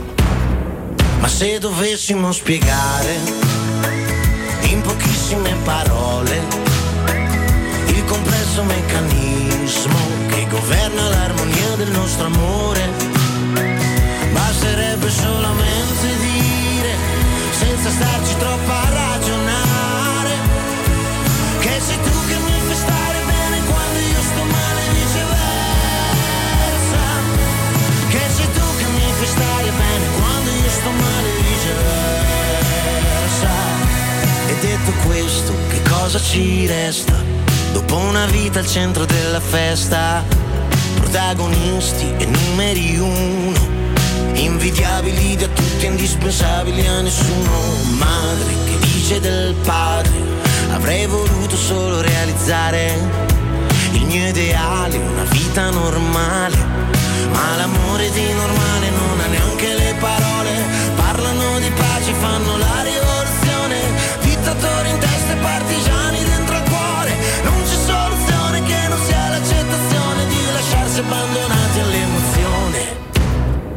se dovessimo spiegare in pochissime parole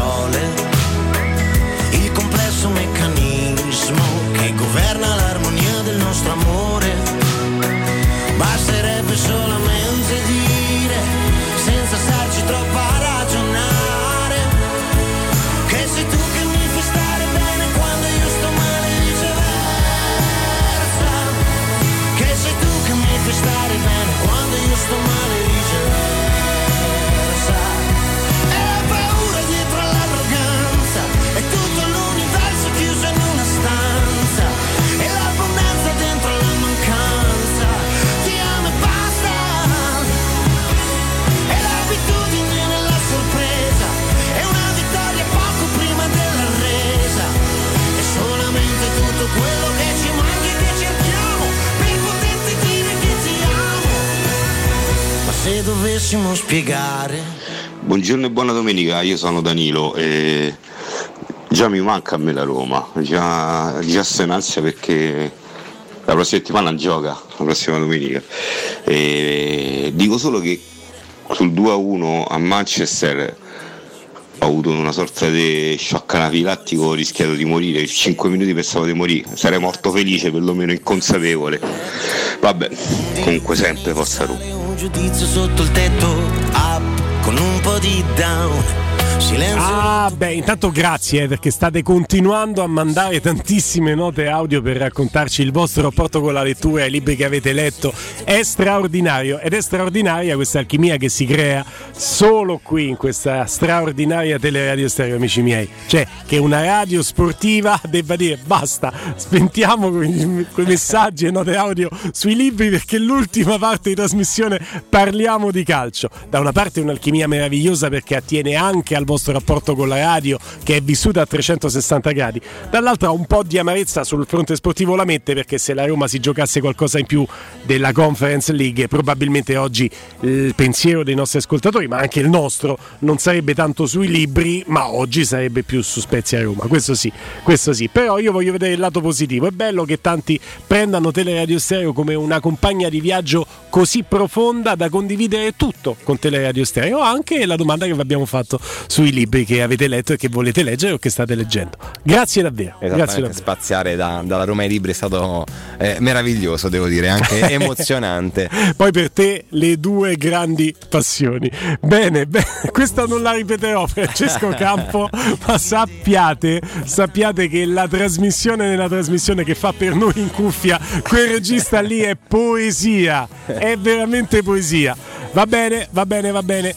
Eh, leggo che ci sono delle questioni aperte, questa della vicenda legata al rinnovo di Mkhitaryan, sì o no, è un tema che abbiamo trattato Sì, Alessandro proprio all'inizio no, della nostra trasmissione di oggi. Sì, l'ultimo aggiornamento di tutto il mercato web parla di un eh, possibile eh, rinnovo contrattuale perché per Mkhitaryan pare che José Mourinho abbia dato il suo ok alla permanenza in giallo-rosso del centrocampista attaccante armeno. Però E- l'ok più importante, diciamolo a tutti quelli che scrivono per tutto il mercato, sono brevissimi, è, è l'ok di Mkhitaryan, perché Sì, esatto. anche la Roma il suo ok l'aveva già dato un mesetto Quindi, fa. eh. evidentemente Eh. potrebbero aver Diciamo, se Mourinho dovesse chiamare Mkhitaryan probabilmente avrebbe delle argomentazioni valide per convincerlo e magari la Roma anche a livello contrattuale potrebbe fare uno sforzo in più Certo che l'arrivo di Mourinho sulla panchina della Roma, secondo me. Chissà aspettava, Eh. mamma mia. Un po' di, di- di- di voglia di rimanere in questa squadra che tra l'altro Mkhitaryan lo ha detto. Sì. Io credo che sia un problema prevalentemente economico, devono trovare un accordo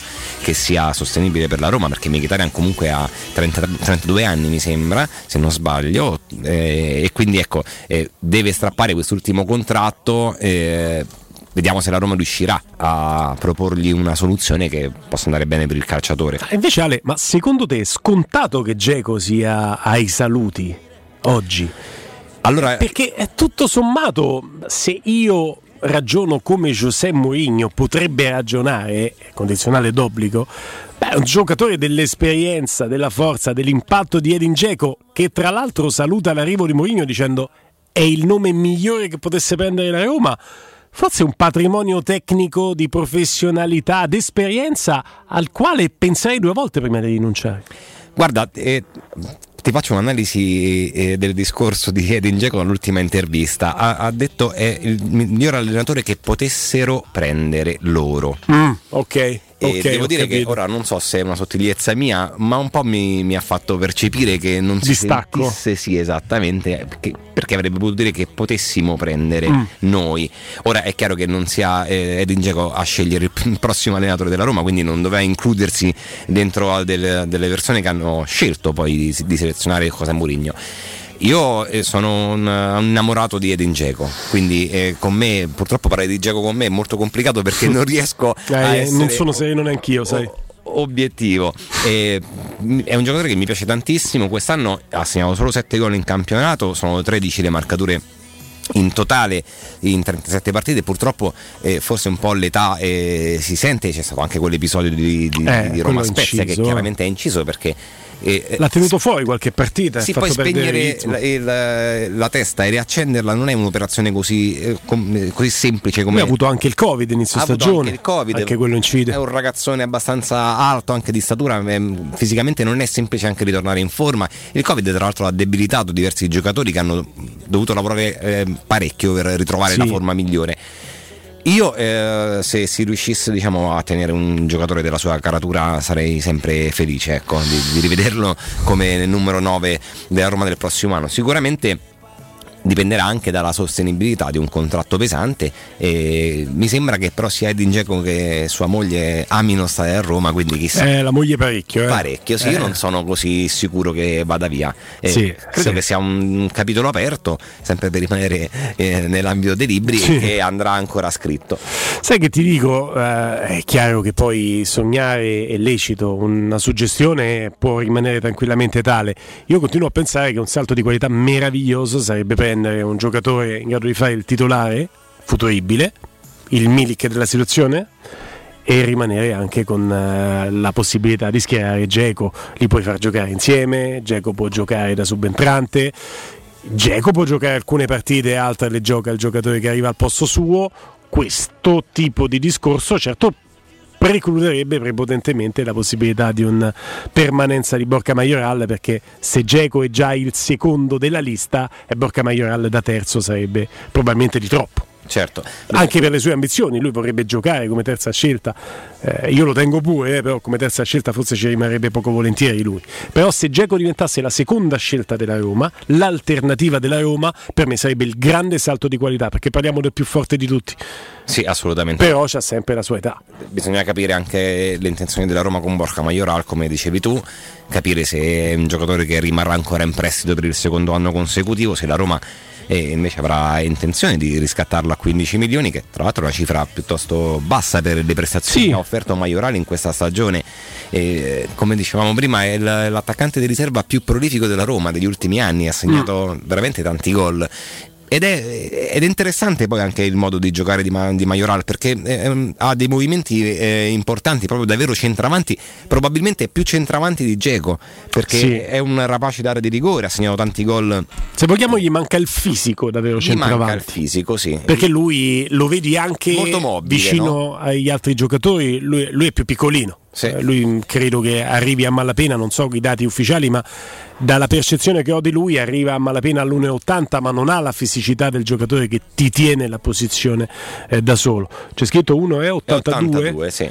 Eh, sì, dipende anche dalla struttura muscolare che è intorno a quell'1,82.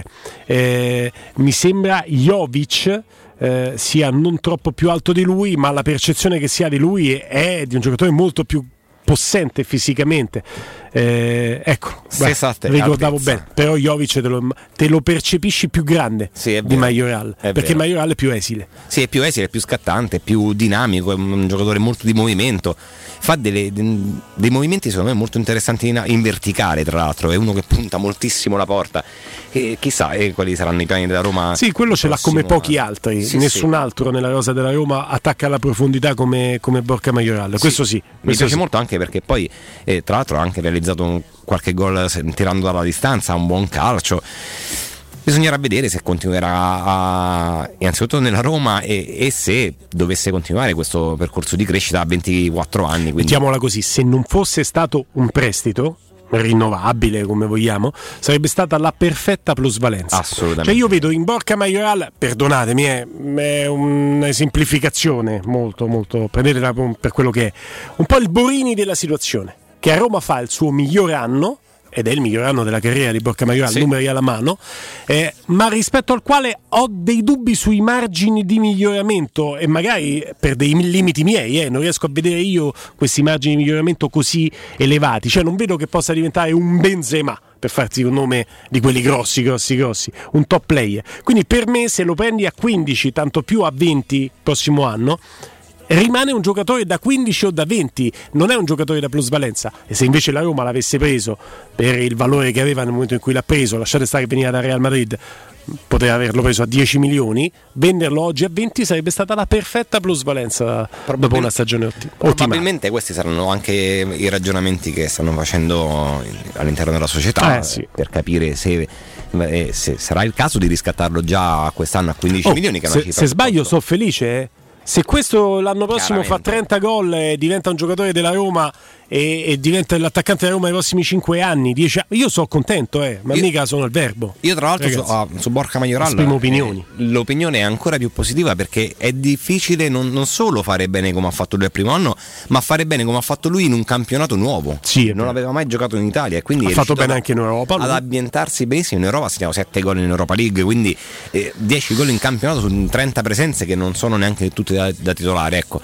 È un giocatore che ha sorpreso tutti, nessuno, nessuno si aspettava che facesse No, no. più di 4 gol, no? E Sì, quindi, sì, sì, eh, sì, è o- vero. oggettivamente è- è- Al di là delle aspettative. La mia perplessità, il rovescio della medaglia per il gusto del dibattito come dice Piero Torri, eh, nasce dal fatto che quando c'è stato il momento di frizione con Geco e lui è diventato titolare, è stato il suo peggior momento. Purtroppo sì. Può essere un caso, oppure può essere il peso della titolarità nella Roma eh, è diverso rispetto alla possibilità di entrare e da subentrante poter fare anche la differenza. Esatto, anche perché le aspettative lì devi dimostrare di valere Eh. la Roma e, e- quando diventi titolare invece devi essere quello che fa vincere le partite alla Roma. Poi, ovvio, sostituire Edin Dzeko Eh sì, non è, è semplice. eh. Io continuo a pensare che Eddie Dzeko sia il più forte di tutti. Sì, sì. Eh, ragazzi, per- mi perdonerete, eh, io sono quel malato di mente che tra Dzeko e Lukaku si prende Dzeko. Ma perché a me piace anche dal punto di vista estetico, però l'estetica non risolve tutto a livello anche calcistico. Nello sport conta molto la fisicità, infatti l'Inter con Lukaku vince lo scudetto, ma avrebbe voluto anche Dzeko. eh? Sì, sì, Non ce l'avrebbero voluto e come. Sarebbe stata una coppia perfetta. Però per dirvi come eh, reo confesso rispetto a voi e di fronte a voi amici ascoltatori e di fronte a te Alessandro mio, eh, io eh, tra Geco e Lukaku mi tengo Geco perché a me piace quel- quella straordinaria eh, espressione estetica che dà lui al calcio e poi fa un lavoro oscuro che neanche troppo oscuro è perché quando vedi un giocatore di 1,95 m che viene a prendersi palla a tre quarti e ti apre il gioco a destra o a sinistra con disinvoltura e sono delle giocate che sembrano facili perché le fa Geco ma quando prova a farle qualcuno al posto di Geco vedi che facili non erano Sai, Edin Dzeko è un calciatore ehm, che non è un centroavanti puro, infatti lui perde qualcosa, diciamo, non è un cecchino d'area di rigore alla Icardi, però è un giocatore che oltre a fare gol eh, contribuisce alla manovra in primis e poi serve assist. Adesso leggo qui su Transfer Market 259 gare con la Roma, 119 gol e 54 assist Mamma mia. vincenti, sono tanti per un centravanti, quindi lui sicuramente ha una presenza minore nell'area di rigore avversaria, quindi eh, a volte chiu- non chiude determinate palle che possono passare cross bassi, come anche ha fatto vedere Majoral, perché non è la sua peculiarità, peculiarità, diciamo questa, però poi partecipa alla manovra, quindi Sì. ti, ti- ti- ti tira, ti tira sulla squadra, ti allarga il gioco, ti fa delle... ma anche l'assist che, che ha servito a Mkhitaryan eh, a Milano eh, con quella giravolta lo ha messo in porta bellissimo è un giocatore che e sicuramente tieni presente che l'assist è sempre la giocata risolutiva prima del gol esattamente Oltre all'assist ci stanno tante altre giocate altrettanto risolutive che non ti portano direttamente al gol ma portano a un passaggio precedente al gol e quelle non entrano nelle statistiche. Esattamente. Cioè l'assist per il compagno che serve un comodo assist, tu non lo leggi nelle, classi- nelle statistiche, ma lui ti libera uno spazio. l'apertura a Karsdorp che poi crossa e si fa gol Bravo. per esempio no? Bravo, bravissimo. Il, eh, quando Karsdorp ehm, si guadagna il rigore con lo United, per esempio il fallo di mano quando Sì. tutti quanti abbiamo quell'abbaio collettivo, eh, in quell'azione c'entra comunque anche Edin Dzeko, lì in maniera un pochino più fortuita se vogliamo, ma tu non lo leggi Dzeko su quel gol su quella statistica. Uno perché arriva sul rigore, ma che quel rigore nasca anche da una giocata lì era molto casuale, eh, attenzione, quel tipo di giocata lì era più una svirgolata.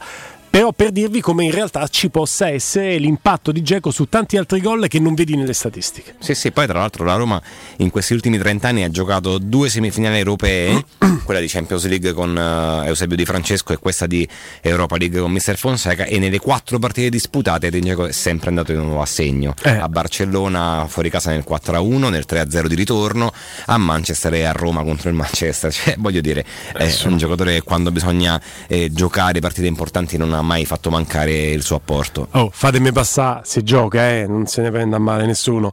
Se Geco ci ha portato semifinale d'Europa League con Fonseca, in semifinale di Champions League con Di Francesco, non esattamente Guardiola e Mourinho, ma con Mourinho dove ci porta? Beh, questo Cioè- quantomeno è curioso. Cioè andiamo Mondiale a, per club. a scoprire insieme. no?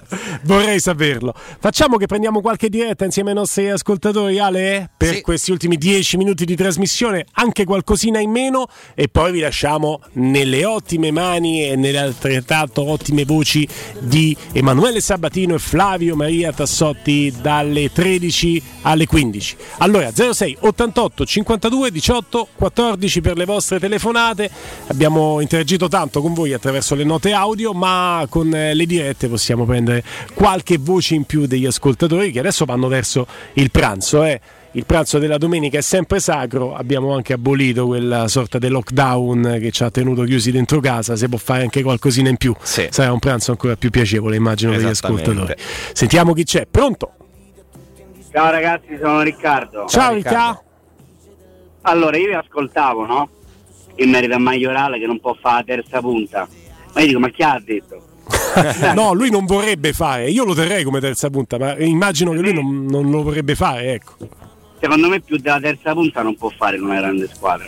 Poi è un'opinione mia, eh? Mhm. Cioè per me il pensiero che il futuro, il futuro Geco sia lui mi fa bene i brividi proprio. Cioè, No, non credo, sai, non credo.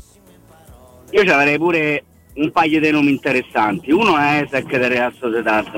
Ok? che buono buono, un bel animale. E poi secondo me ci sta anche l'attaccante quello dello Stoccarda, è impronunciabile. Ci Ghost? Non è Wolfsburg lui? No, quello dello Stoccarda, perché per me quello del Wolfsburg Eh, Wegos vinto è del Wolfsburg, Ah, del sì, Wolfsburg. ed è impronunciabile anche lui, è difficile da a pronunciare. 28 anni, a 28 anni per me è assurdo spendere 30 milioni, Mm, almeno che non sia un top.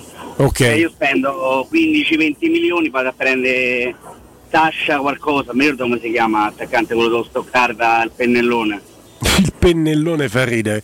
Beh, Sì. Wigorst, metri. vediamo se, se poi il prezzo è di 30 milioni, hai perfettamente ragione nei tuoi dubbi.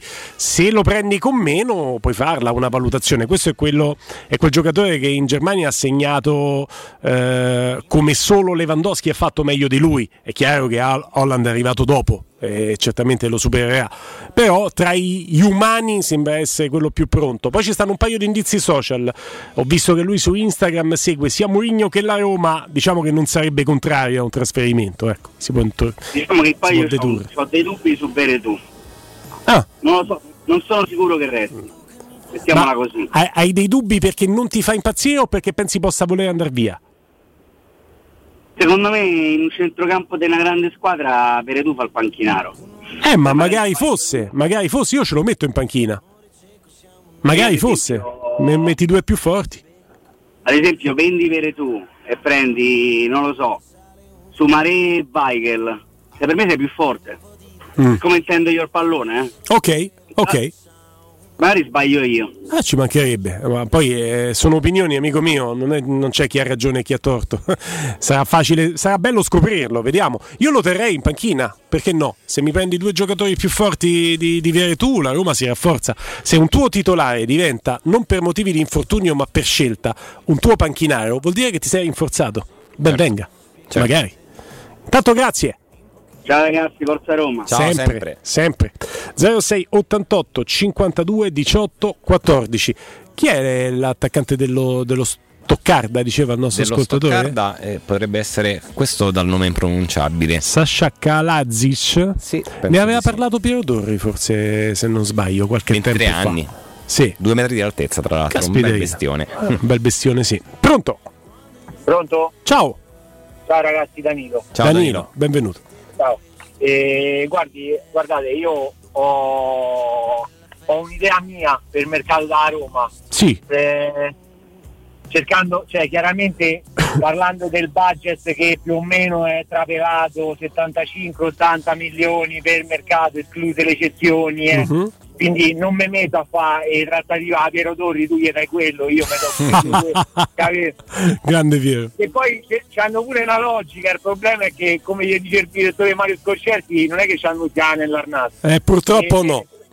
Beh, allora, tre nomi, De Paul, e lì purtroppo da pozzo ci devi andare con eh, i cammelli, c'è Mm. poco da fare, Sì. non ti fa trattativa ribatto. Giocatore straordinario. Eh, anche perché non c'ha problemi, è un giocatore box to box, è quello che ti manca, cioè Bellissimo, ne sì. mette in panchina parecchi dei Paul in Serie A, eh. Eh, sì, eh. l'Inter e tutto qua. Sì, sì. Poi Lo prenderei io, ora, lo, lo andrei a prendere io a Udine per farti capire quanto, sono- quanto io possa essere d'accordo con te. Poi l'Hammers dell'Atalanta che c'ha una tecnica che fa spavento, va solo inquadrato a livello di testa, lì fa il terzo, non ha mai giocato. Penso che ci abbia avuto pure qualche problema a livello caratteriale con Gasperini e io lì andrei a pizzicarlo perché secondo me come terza punta lui una panchina a Roma sa, la potrebbe fare, Mhm. non è uno che si storcerebbe troppo la bocca e secondo me potrebbe dare pure una bella mano e il terzo nome è uno tra Nandes e Cop Miner Ok. e più o meno penso che su quel budget ci dovresti stare a meno che non ti sparano 40 milioni per l'Hammers allora sta bene sta No, beh, Però- i 40 me li aspetto per De Paul. E io dall'Udinese andrei a prendere anche Musso. eh. 40 per De Paul è pure poco Mm. perché per quello che fa De Paul è pure poco Sì. perché per me tra De Paul e Bruno Fernandez c'è, c'è sta partita Mm, c'è mm. proprio partita Mm, mm. c'è proprio partita De Paul, De Paul si è imposto a Udine tra una squadra di scappati di casa Fernandez due anni out forti è uno che De Paul è uno che si imporrebbe in qualsiasi squadra e secondo me Conte, Conte e, e il prossimo il futuro allenatore lo vorrebbero tutti De Paul Io dall'Udinese farei pacchetto unico, prenderei De Paul e Musso. E starei Eh, a posto il problema anche. Musso è che se l'Inter Ah, lo porta. punta per Bostandanovic gli dà, gli dà bei soldi e ci avrebbe pure una contropartita che può essere Adu dai quindi Eh. non, non arrivi tu non arrivi non- Beh, è chiaro, loro hanno più poten- possibilità economiche adesso. Però vediamo, vediamo, dipende anche dalla volontà del giocatore. sicuro che l'Inter ha possibilità economiche Beh, no, adesso hanno preso, hanno preso questo prestito a 275-300 milioni. il prestito è per spese, per spese già che sono uscite per i soldi che già sono usciti e probabilmente l'Inter farà la fine del Milan eh. Ah, ma ma- amico mio, ma magari fosse, nel senso che insomma, eh, eh, la, la Roma è in ascesa con una proprietà che ha voglia di investire, anche se senza fare follie. Eh, tutte le altre che possono andare in parabola discendente è un vantaggio per noi. Noi abbiamo delle ambizioni adesso. Ieri dicevo con un amico un ragionamento che facevo che- diceva pure Augusto in diretta noi il pri- la prima volta da quando da 15 anni 20 anni a questa parte che noi stiamo un anticipo rispetto all'altro Sì, sì, è vero. Cioè Ha noi ragione. parti- noi partiamo dalla prima fila da- è una vita che non partiamo in prima fila noi E questo è un Forse grande dal 2001 vantaggio. Come no? in prima fila Guarda, è Eh, una grande verità, è una grande verità e ha stra ragione anche Augusto. Siamo già l'allenatore per il prossimo anno e l'Ardi sanno chi alleneranno il prossimo anno Spirlo si sa che fine fa Sì, eh, sì. Conte si sa che fine fa Pioli si sa che fine fa eh, noi già c'hai l'allenatore per il prossimo anno Eh, Che già sta lavorando con Tiago quello che Pinto. devi fare e quello che non devi fare per me stai in passo avanti Grazie mille. grazie ragazzi Forza Roma. Forza Roma. Ciao, un abbraccio. Grande verità questa. Questo è vero perché tra l'altro non solo ci risparmiamo il, eh, il- quelle definizioni che Augusto dice sono fastidiose, tipo il valzer delle panchine, quindi per noi non ci interessa, quindi siamo Vero. già sistemati e a posto. E tra l'altro questo vuol dire che la Roma ha già iniziato a lavorare e a pianificare la prossima stagione, ci sono squadre che invece non solo non sanno chi sarà il loro allenatore, ma saranno anche alle prese con determinate ehm, operazioni di mercato che forse saranno obbligatorie fare. Leggevo questa mattina che l'Inter dovrà per esempio cedere dei giocatori anche perché dal punto di vista economico deve per forza fare cassa. Quindi Eh sì. eh, vediamo quello che succederà. Noi sicuramente abbiamo un vantaggio che è importantissimo perché non solo abbiamo preso Murigno, ma l'abbiamo preso pure un mese prima degli altri. Assolutamente. Ultima diretta, poi lasciamo spazio, microfono, studio a Flavio ed Emanuele. Pronto? Ciao ragazzi Lorenzo. Ciao Lorenzo. Ciao Lorenzo. Ciao, allora io mi unisco al coro di De Paul, vabbè so anni che De Paul, cioè è una gioia vederlo, io vedo l'Udinese da mm, un bel po' di tempo, so, so tipo tre anni che quando posso vedo le partite dell'Udinese perché De Paul è veramente un bel giocatore, cioè Sì. è clamoroso secondo me. Poi è migliorato molto lui. Sì, no, vabbè, ma un giocatore che fa trequartista, ala, centrocampista centrale, mediano, nello stesso identico modo, cioè mm, qualcosa di assurdo. Non non c'è motivo per cui stia veramente all'Udinese ancora. Soprattutto lui è un faticatore mh, che, che è inusuale per la qualità che mette in campo, perché ha capito che per giocare nella nazionale argentina lui avrebbe da trequartista nell'Argentina c'è sta una concorrenza spietata. Se fai l'intermedio, la mezzala, giochi anche titolare con l'Argentina. Lui ha fatto questa scelta. Eh sì, ha fatto molto bene. Eh sì, come no. E poi vi consiglio anch'io Sasha Kalaijev, o come si, si pronuncia, non lo so, ho visto i video, ci sta su YouTube, la Bundesliga. Sì. Fa i video anche per eh, i giocatori singoli, no? Se Ok. fai magari il contatore di gol e assist. Ok. Andatevi a vedere perché è veramente, a parte è impressionante la somiglianza con Geco, è veramente impressionante. E lui però di, di contro c'è il fatto che si è fatto un crociato pure lui, quindi sarebbe molto Perfetto. romanista. Come Molto da Roma, sì, sta in cosa. linea con i nostri giocatori. per seconda Roma, capito? non so, un po' storco il naso, ecco. No, più che altro ehm, de- devo dire io non l'ho visto tante volte. ehm, e posso, posso dire la mia su un giocatore quando gli ho visto fare almeno due partite intere perché mi, mi faccio un'idea. Quindi non ti voglio dire stupidaggini, però leggo che a 23 anni Piero aveva già parlato, due metri, può giocare trequartista e prima punta ed effettivamente è l'identikit di un giocatore che somiglia molto a Geco, 16 gol, 6 assist. E mi sembra che il tuo paragone sia molto credibile sia per fisicità Sì, che per caratteristiche.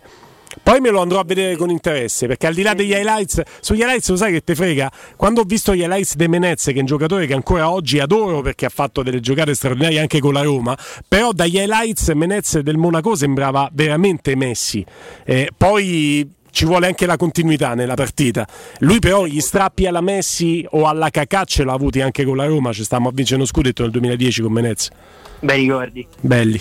Grazie. Grazie, buona domenica e forza Roma. Sempre, sempre, Amici miei, siete stati fantastici. Alessandro è stato un bel viaggio insieme. Assolutamente Tre ore sì, abbiamo parlato di. Roma, dei, giocatori futuribili, giocatori che sono stati, di liberi. E veramente tre ore in bella compagnia con i nostri ascoltatori ci danno sempre soddisfazione. Enorme, Quindi, è vero. Meglio di così, ragazzi, non potevamo sperare. Alessandro Ricchio, buona domenica a te. Grazie, grazie a te Guglielmo Timpano e buona domenica a te e a tutti i radioascoltatori e forza Roma per questa sera chiaramente. Forza Roma per questa sera, Forza Roma per il futuro, Forza Francesco Campo, buon lavoro anche a te, Emanuele Sabatino, Flavio Maria Tassotti, dopo la pausa, state lì.